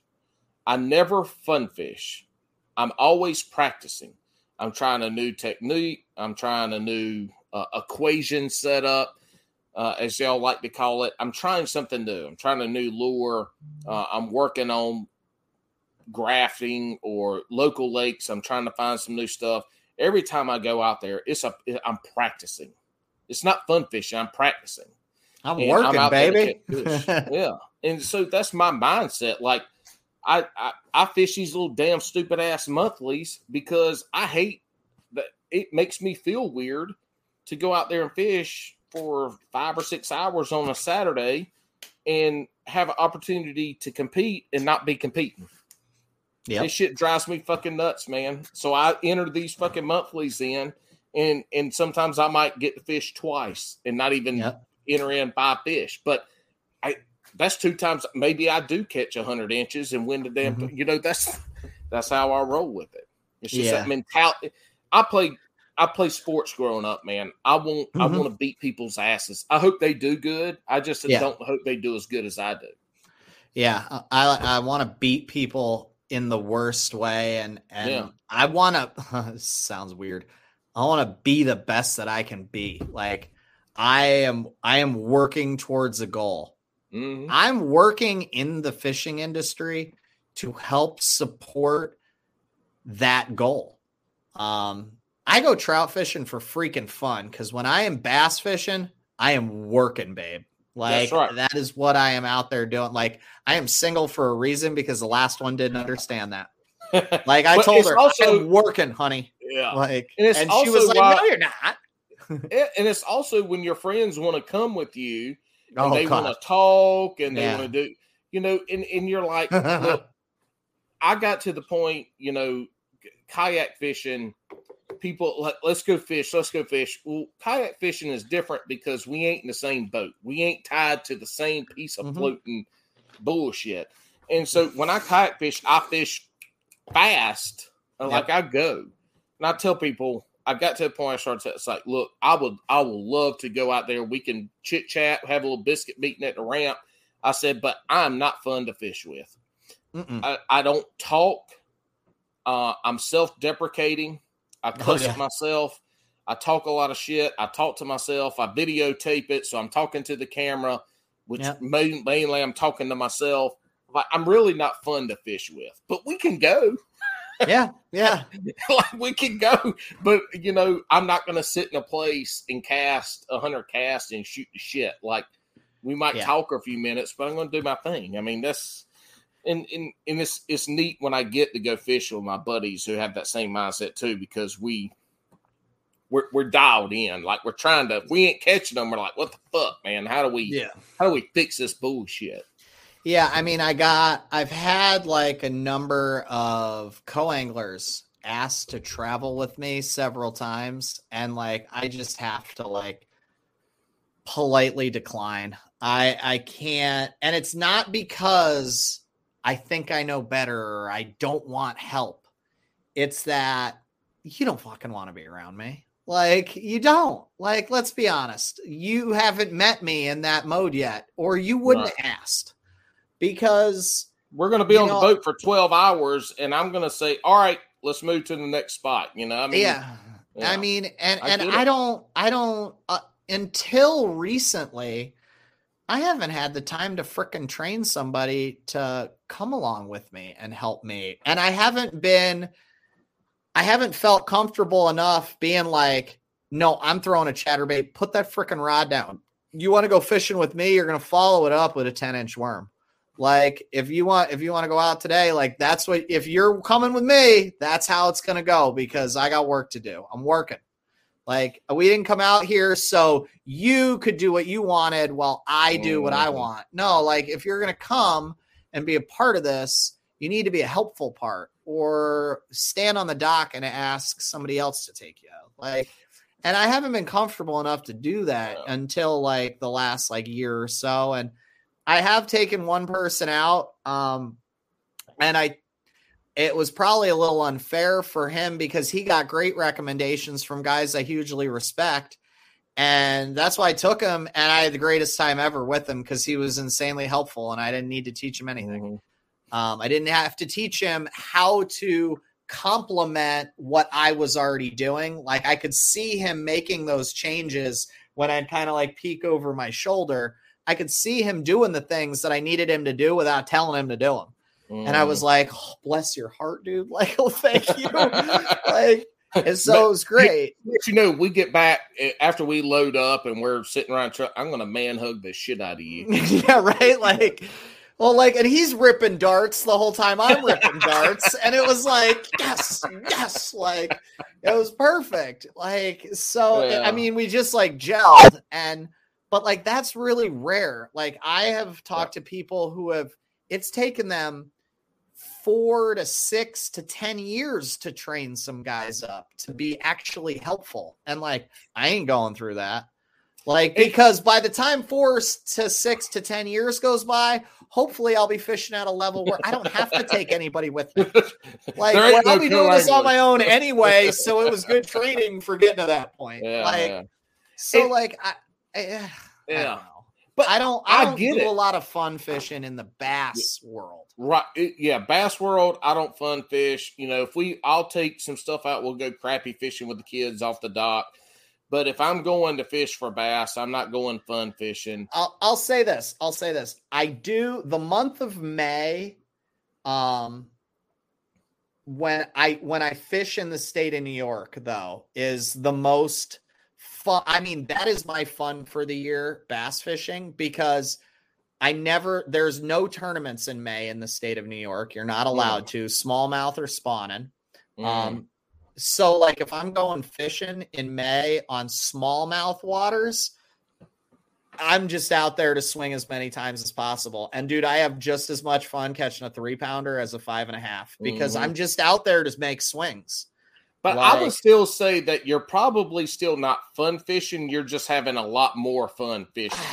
I mean, that is when I will take you. That is when I'll take you fishing, Okay, right? yeah. Like, like yeah, there, that's that, when I like, take my buddies who who like to fish. Fishing is in May. yeah, because it's it's I Yeah. if I go to like, so say I go to Cayuga, I'm not usually going there to catch smallies. You can catch huge smallmouth there, but that's not usually why I go. Like if I go to Oneida in May, I mean, bass like you can't have a tournament until June 15th. So the month of May, when I'm going there, when all the brown fish are on beds, like, dude, you're just there to fricking kick them in the teeth. Like, so that is when I'll take friends and family yeah. members, and like that's when you get me. Like, I might have an open earlier in the year outside of our area, but then when I'm home waiting for stuff to happen in upstate New York. Um, that that's the time of the year you guys will see me is like right around Mother's Day. You get a little of me. And then, like, don't expect to fricking see me until the third week of September or the second week of October, depending on the year. Like, you you will not see me. Period. Got, like, I don't got, exist. You got to move. You got to move farther down south, where no. the, that time frame is is non-existent here's what here's what I'll say, and this is what everybody from the South does not understand. All right, and and you can't like me telling you isn't going to make you understand, but I'm going to say it anyway. It is very exciting to fish in the North, especially upstate New York, because everything happens so fast. And if you screw up in the beginning, you can be screwed up for the entire season and screwed because everything's going go. I mean, you can literally stare at the grass and watch it grow. It grows that fast. like, so you spend all winter, right? Which, whenever you put your boat away, for me, I usually put it away in the middle of October. I like it though, and here's why. I love it. I'm not gonna lie, I love it, and this is why. That I go, I go steelhead fishing for a few weeks. Some years I go into January. Some years I just go for a couple weeks. Do you eat the then I get, you catch? No, I put them all back, dude. I I'm there just to to catch them, take a picture, put them back. I want everyone to live on, spread the genetics. So hopefully one day we don't have to stock those things ever again. Look, look but, in the South, we eating some of them motherfuckers. That's all I'm saying. Yeah. We yeah. Eat, look, we we gonna eat something. Yeah. No, I mean we got we got walleye for that. Uh and walleyes to me, my that's my favorite fish to eat anyway. Well, y'all, y'all, have a y'all have a way bigger variety, yeah, of fish yeah, we than we have. You know, we have what we have. Anyway, all right. Didn't mean so I love the getting my tackle 100% dialed in, mm. waiting to dump my boat back in the water to start mm-hmm. the season.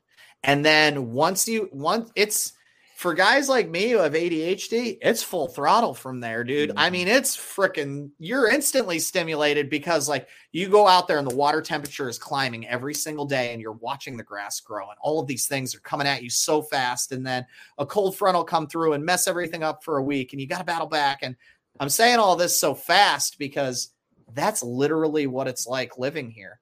I mean, mm. you can watch the grass be six inches long one day and six days later be six feet long and like and then and then six weeks later be 16 feet tall and like you can watch it on panoptix grow i swear to you and it is it's awesome like and, cool. and these fish transition so fast yeah. and like all of the rules that we research right because guys like me before you got into the industry you think because you heard ish monroe or or uh like Chris Zaldain or Brandon Paul or Kevin Van Dam, because you've heard these guys say it on YouTube and in articles in Bassmaster Magazine and blah, blah, blah.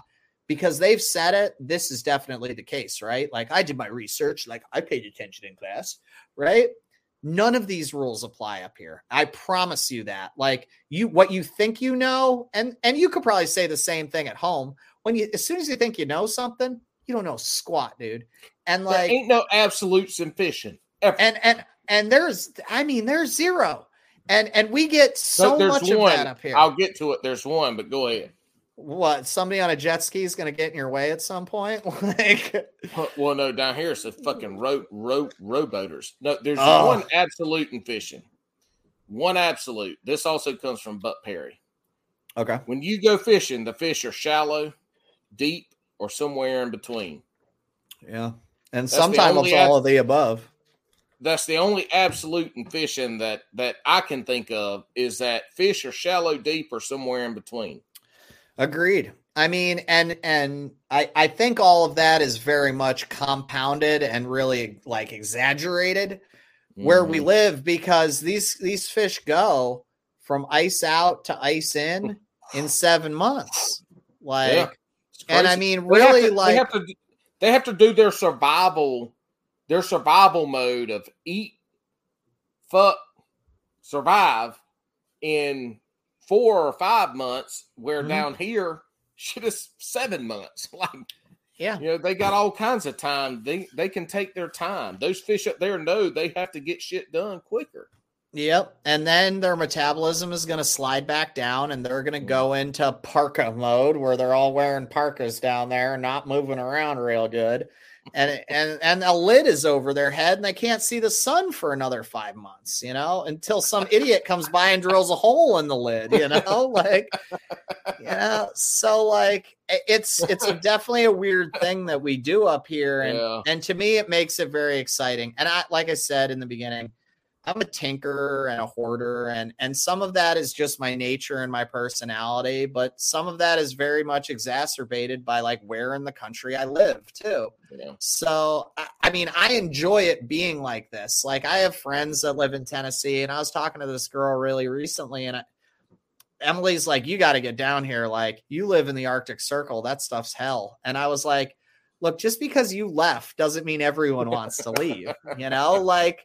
I, I get it. Like you live in Tennessee now and you like it because it's warmer, but like I could never not fish New York in the summertime. It's the best fishing on the planet as far as summertime fishing goes. Living in the north is awesome.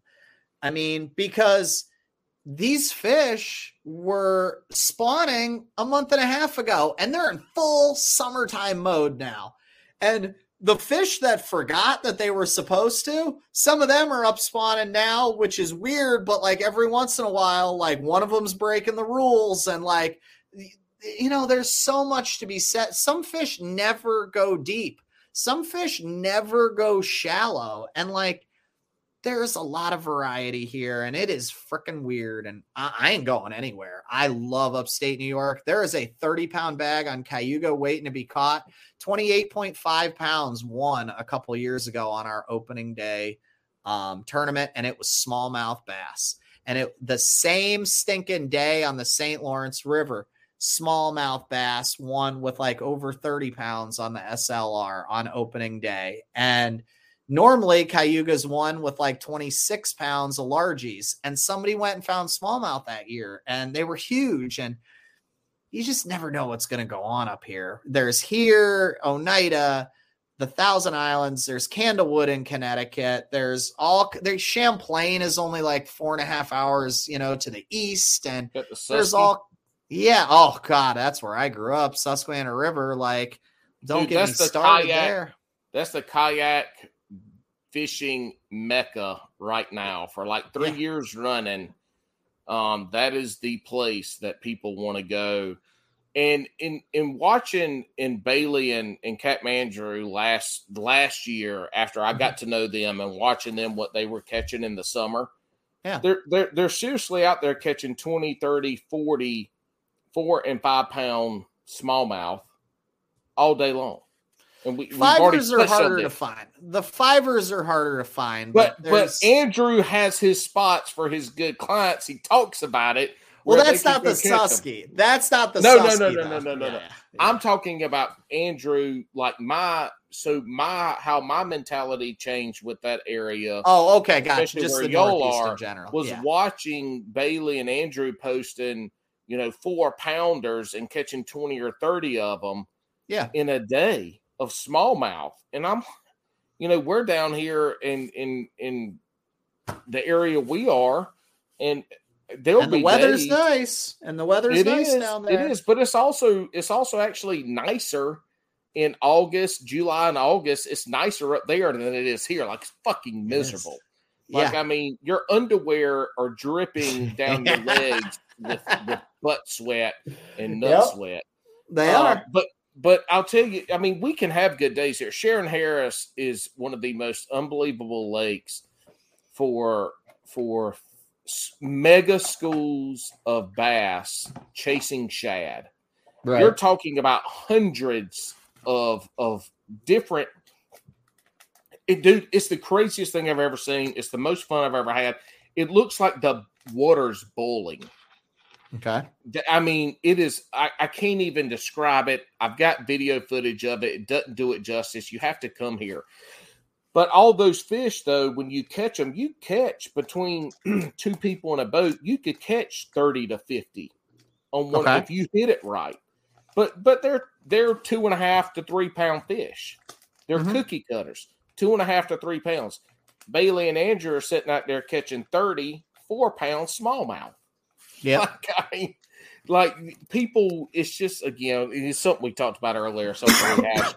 It's just the perception of of of fishing up there versus down here because there was nothing. Nobody was making video. Well, in fishermen, you Yeah. know, was was one, but but there was no professional fishing up there for so long Right. um, that you know people just didn't know.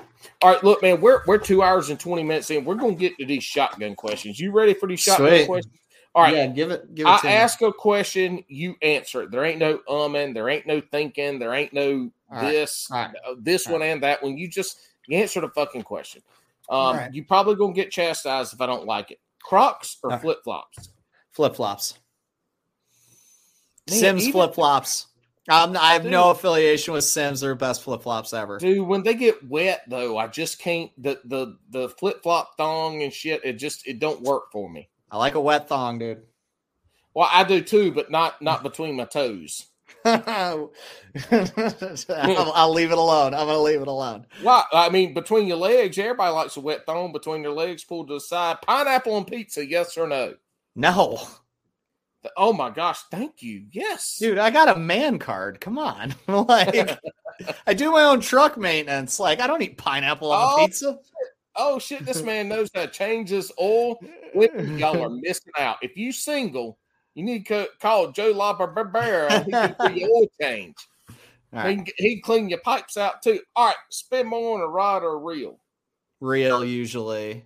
Reel. That's interesting. I took you for a rod guy. Uh, I mean, uh, so I mean, ninety percent of the time I'm spending more on rails. Like they're, you can get higher performance things that are very tangible, like noticeable out of the reels. I have a couple like real expensive rods, but I got a lot of really expensive reels. I, I'm I'm gonna have to call Alpha Rods and tell them your answer to this question. Well, like, so we're direct to consumer companies save 40% just buying from us instead of the retailer. So like, I Oh, got a, I got a misconstrued freaking perception of what a rod's worth, you know? That, that's right. That's right. That's right. Just One seven pounder or five two pounders. Seven. Seven. Wacky rig or Texas rig. Texas. Freaking I have a man card. Come on. Look, I, I throw the Neko because I don't have the fucking patience. That's no not a wacky rig. rig. in my opinion. Yeah. Yeah. Yeah. Um. All right. Alex has some other questions that he was asking, but he didn't send me that updated list, so I can't fucking remember. So, Oh, all right, on. here's a have you have you ever eaten largemouth bass, or do you eat largemouth bass? No. No. Oh my god! See, every Yankee says this shit. They're like, "Oh my god, shit tastes like mud." I'm like, "Bitch, I could cook you crappy and largemouth bass and deep fry 'em, and I guarantee you, know the difference." Oh, I, it's not a taste thing for me. Yeah, no, it's not that. I mean, honestly, if I if I to, here's the thing, most of pretty much all of the fish that I eat, not all of them, but close, come through the ice. And this is the thing: is catching them Mm. out of those water temps are like, yeah, I, I think it makes them a little easier to to stand the texture. Like they cook real nice, right? They clean real nice. They cook real nice. I, I don't know. Anytime I catch a bass through an ice hole in years that I've been ice fishing, I'm like, it's a bass. Yeah. I just put him back in the hole to be nice, you know? So like I just haven't gotten to do it. It's it's not a not a bring your ass down here. We're gonna catch a mess of largemouth bass. We're gonna post it on the internet of us cooking them and cleaning them, and we're we're going to relish in the hate that we get from a bu- bunch of pansies. But Oh, uh, yeah. look, look where I grew up. So I ain't ever ate or caught no fish from from the ice. It just Mm-hmm. in the Carolinas, it ain't happening. If it is, Right. I'm pretty sure we got better shit to worry about than fishing. You're right. But but where I grew up, we ate catfish. What we caught were catfish, brim, some crappie, and then Mhm. bass. Yeah. And so we ate. You know, if we want to have fucking fish fry, we go out to the pond. We catch a mess of everything. We whatever the fuck we caught, we ate. Yeah. So but anyway, all right. That's how Oliver is. I Yeah. mean, he'll eat he'll eat anything, dude. We we had fried shad roe. We caught hickory shad when I was Oh, in shit. Virginia. Hell yeah. Dude, it was so good, so Yeah. good. I thought Man, I was hey- gonna hate it. I've uh red sucker is a fish down here, red sucker, but there's a certain way that you have to clean it and kind of prep it to fry it to eat. Hmm. Delicious. Also carp. Yeah, I I'm don't know how to do it. I don't know how to do it, but where I grew up, there were folks that would make like carp balls and fry them, and those things were fucking phenomenal. Well, here's the thing: is like, so your fish fry ends up sucking. What's the big deal? Like, drink more Mountain Dew, go in the freaking freezer, pull out a back strap or a hind quarter, chop something up, and make something else. Like, fish fries, like, it's not the end of the world if you don't like what's up to eat. Like, microwave a pizza. I don't care. that's like, right. I'm That's right. always down to eat it. It's it's definitely you just got to get down with the get down. All right. Have you ever eaten beaver? yeah, buddy. well, no, I'm talking about the beaver that swims in the water. Oh, I've I've had some some soaking wet beaver in my life, dude. Hey, I'll tell you what. We I'm uh, single, Tex- dude, for a reason. Texas Bass Babe, Texas Bass Babe, congratulations. Yeah, Finished third Yeah, I as the saw non-boater. Yeah. As the non-boater at, at Ross Barnett. right. And and one of the probably I would say I would say it's number one right behind um uh Country Boy Creek fishing story about why he buys cheap rod and reels. But oh, I saw that too. one. Yeah, Country Boy said, "Look, I got horses, man. I'm buying my I shit from two Walmart. so I horses." can- I got to feed my horses." Um, but Tiffany said, "I have never woke up in the morning and thought to myself, boy, I want to eat some beaver today." That is the Oh. greatest Bass and Brews quote ever, and so that's where that question came from. But y'all go give Tiffany Texas Bass Babe a high five, a congratulations, because her first tournament she went to, the guy's boat uh, had issues and she couldn't Yeah, even she fish. in. right? Yeah, and it's, he he actually let her go out there and fish for like half a day. She's upset. So great job, Tiffany. All right, Joe. This is this is the question of questions that makes this podcast what it is, and and we will reference Bailey right off the bat because he has him and one other guy are tied for the two worst fucking answers to this question ever. So. Sweet. Bass and Brews, the question we're known for. You know how you know how anglers love sandwiches. What are your top three sandwich proteins? Uh, first is always going to be turkey. Um, I'm a big turkey sandwich kind of guy, and I'm a Miracle Whip guy. That's just how my mom raised me. I'm sorry. Like, I mean, I as an adult, I have appreciation for mayonnaise. Like, I go to, I throw it back to Miracle Whip often. Um, peanut butter is number two. Like, that's, uh, Okay. that's, uh, dude. I'm a peanut butter and jelly, peanut butter and fluff, peanut butter. And I don't care. I love a peanut butter sandwich. Um, really i don't i don't have much of a third like i think it's because like so my my family is like real poor growing up and like i ate a lot of like bad ham and like oscar Mayer bologna and like ugh, I, I just if i'm making my own sandwiches like like i said i'll use peanut butter in a lot of ways. Turkey's my go-to I don't know. Like that's really mm. it. I mean, you want like roast beef, no pepperoni, no salami. no, I'm a bad Italian man. Like I like if you're if- not now- now, be- Here's the thing: if if I'm ordering a sandwich, like I'm ordering chicken parm from the place down the street all the time. Like that's my sa- that's my go to. But like if I don't. Th- I think of that as like a restaurant sandwich. That's not like a Joe sandwich. Like that's not something I made. made No, some- this I man- just joined Bailey, didn't I? kind of I, Mm-hmm. it might be worse at this point you're the only one that's ever not at least just been like fuck it and named a third meat you're like I, you know no i, I really only I got two. a lot of hates. Like, and here's the thing, and you'll learn this about chicken parm Like, his third is chicken parm I love it.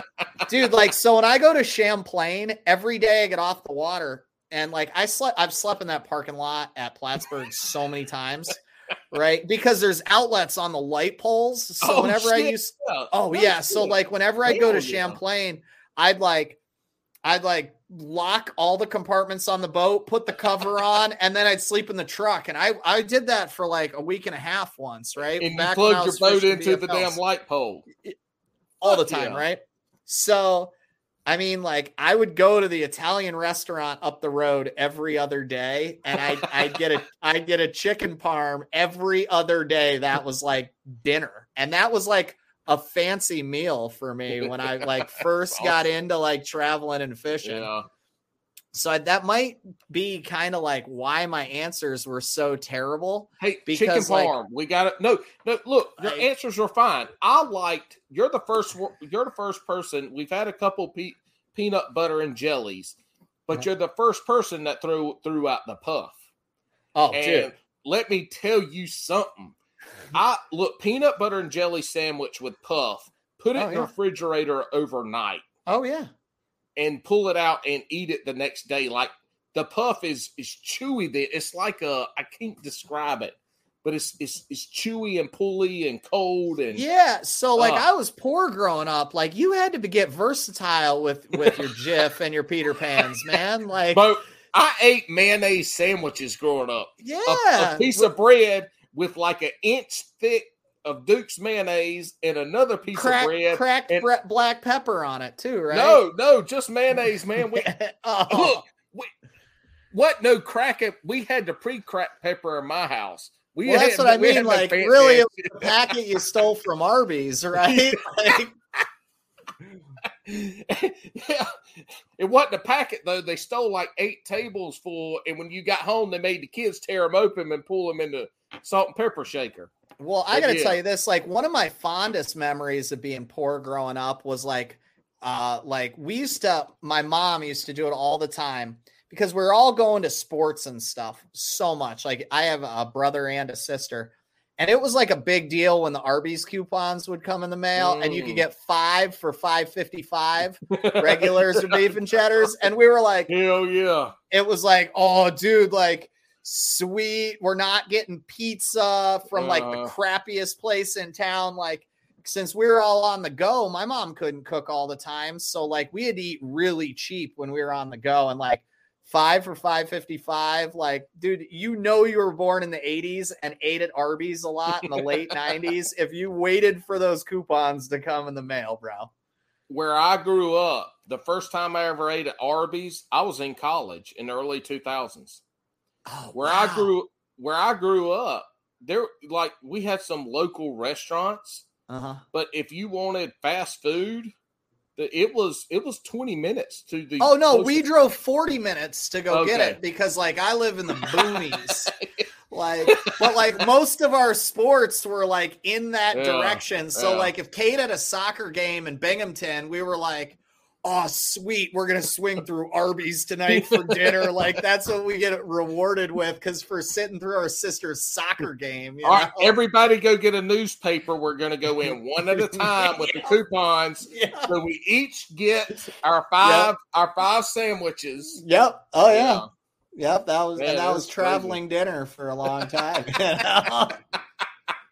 All right, man. This has been awesome. This is a good ass time. I, I tell you what, it's like I I told you this, and and this is the way I do the podcast. Alex is Alex is usually- a little more structured. He's got questions. He's kind of got idea where it wants to go. Me, uh, you know, we just take the conversation like getting into the big swim baits. That's something I was curious about. You gave a Mhm. lot of good information, which was awesome. Um, the the rods that was great to hear about you know what kind of goes into it from y'all's aspect of it Uh, there, there was a ton in here, so I'm I'm super excited. Hang on, uh, we'll we'll end this. We'll come back and kind of finish up on on the end. Before we do that, shout out you know all your people that you want to thank, anybody you want to highlight, sponsors. Um, you know, this is your time to throw anybody so, out. So there are a lot of great companies that help support me to do what I do. Um, really, like the only person that I really want to thank though is is just my mom, dude. Like she she probably won't hear this. Like she, you know, listens to enough of the podcasts that I do and stuff. But like, eh, you know, I I wouldn't be where I am if she didn't continue to encourage me to to do what makes me happy. And like, you know, I've I've ridden like I dude, I could have went the easy route. I could have made six figures like my siblings and my parents and you know, I, I I would like to think I have good enough genetics I could have skated by and done pretty okay for myself, but you know, I've I'm not that type of person and and mom has been so hugely supportive. She's seen me weigh in like once. She traveled up to Oneida and watched me weigh in in a BFL and I was in the first flight and I was like leading for a while, which like made her really excited. And.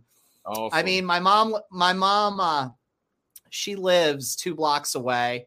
Um, mm. My job that I used to work full time um, was in between, and her job was next door to mine. Um, my mom's the public defender now, and uh, I work um, teaching drug and alcohol education, like prevention education um, in the schools. And so, like, my agency, the Drug and Alcohol Treatment Center, is right next to the courthouse. and like, so we have lunch like two days yeah, a week.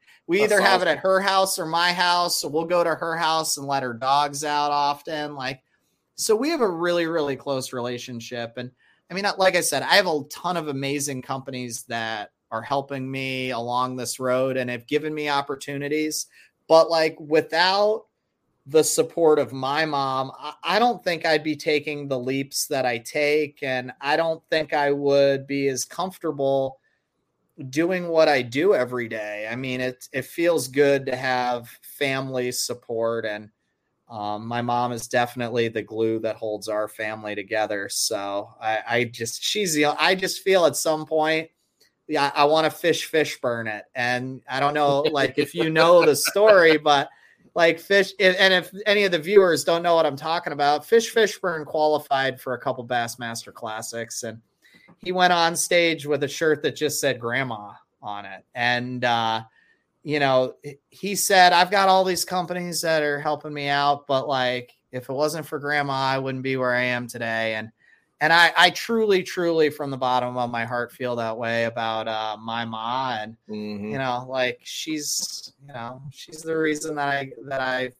that I am me, probably more than anyone. So that yeah. that's the only person who. Hell yeah, hell yeah, Mo Mo Ma Jola. There we go. Yeah, Mama Lababra. like Mama that's Lababra. what that's what one of my buddies called her for a while. he, he loved to mispronounce my last name. He used to call her Mama Lababra. Look, but there's a lot of fucking vowels put together in your name, and that shit just don't do it. So tell us where we can find you on the social medias, and then we're gonna end it. Yeah, the best way to find me, guys, is you can find me on Instagram at Joe LaBarbera Fishing. It's the name on the screen. Um, if you really are looking to like learn uh, about any of the big bait stuff, you can always uh, watch our podcast on big on the Big Bass Dreams YouTube channel. It airs at 9 p.m. on Thursday nights. That's 9 p.m. Eastern time. The recordings do not stay up there. If you want to see the recordings, um, I think for five dollars you can get on Oliver Ngy's OnlyFans for Men. I mean Patreon page, and uh, and uh, he he puts all the recordings up there on on that. Um, I think it's five bucks a month. Um, but uh, yeah, so that the all of our live streams are there. Um, if you ever have rod questions, you know about alpha stuff, you can DM me at Alpha Angler. If you have big bait questions, DM Oliver. like, no, you can DM the Big Bass Dreams page, and and I'll get back to you. I mean, I, I'm I'm not gonna lie, and and I don't mean this in a weird way, which I've had friends twist this for me in a weird way. Dude, I'll set I'll stay up DMing people fishing stuff all night. Like if you you have questions and they're honest to God questions, you're not just being ridiculous. Like I, I'm happy to help. Like Palaniuk, I reached out to him on Facebook back, I don't know, 2013. And that's how I became a big fan of Brandon's is he had a connection to to anyone. He didn't care. He talked to anybody, didn't care what your name was. He never looked to see how many followers you had. I'll do the same thing if people want to learn. So you're welcome to DM me anytime. Check out our videos on the Big Bass Dreams YouTube channel. There's over 800 videos to watch. Um, yeah. Come catch a double digit with us sometime. All right, y'all heard it here on Bass and Brews. Slide into his DMs, but no toe, no toe picks. Don't Right, exactly. No feet picks. All right. Yeah. No, just fishing only. No thongs Big between no. the toes. yeah, yeah. All right. Hooks at Hoodlums, Bass and Brews. Check all of us out. Thank you for listening. If you have stayed to two hours and 40 minutes, we sure do appreciate it. You know, this is how we roll. We thank you, Joe. Thank you for coming on, man. It was a great time. I'm so we've been working on this actually for a while to get it done, and then it, it, shit got hectic for both Yeah, of us. but buddy. I'm glad we finally got it together. We're gonna get together and fish soon. You're gonna fish in the top 20. You're gonna be down here in some Southern Opens. So I'm gonna see you at least then. We're gonna roll, y'all. Thank you. Hey.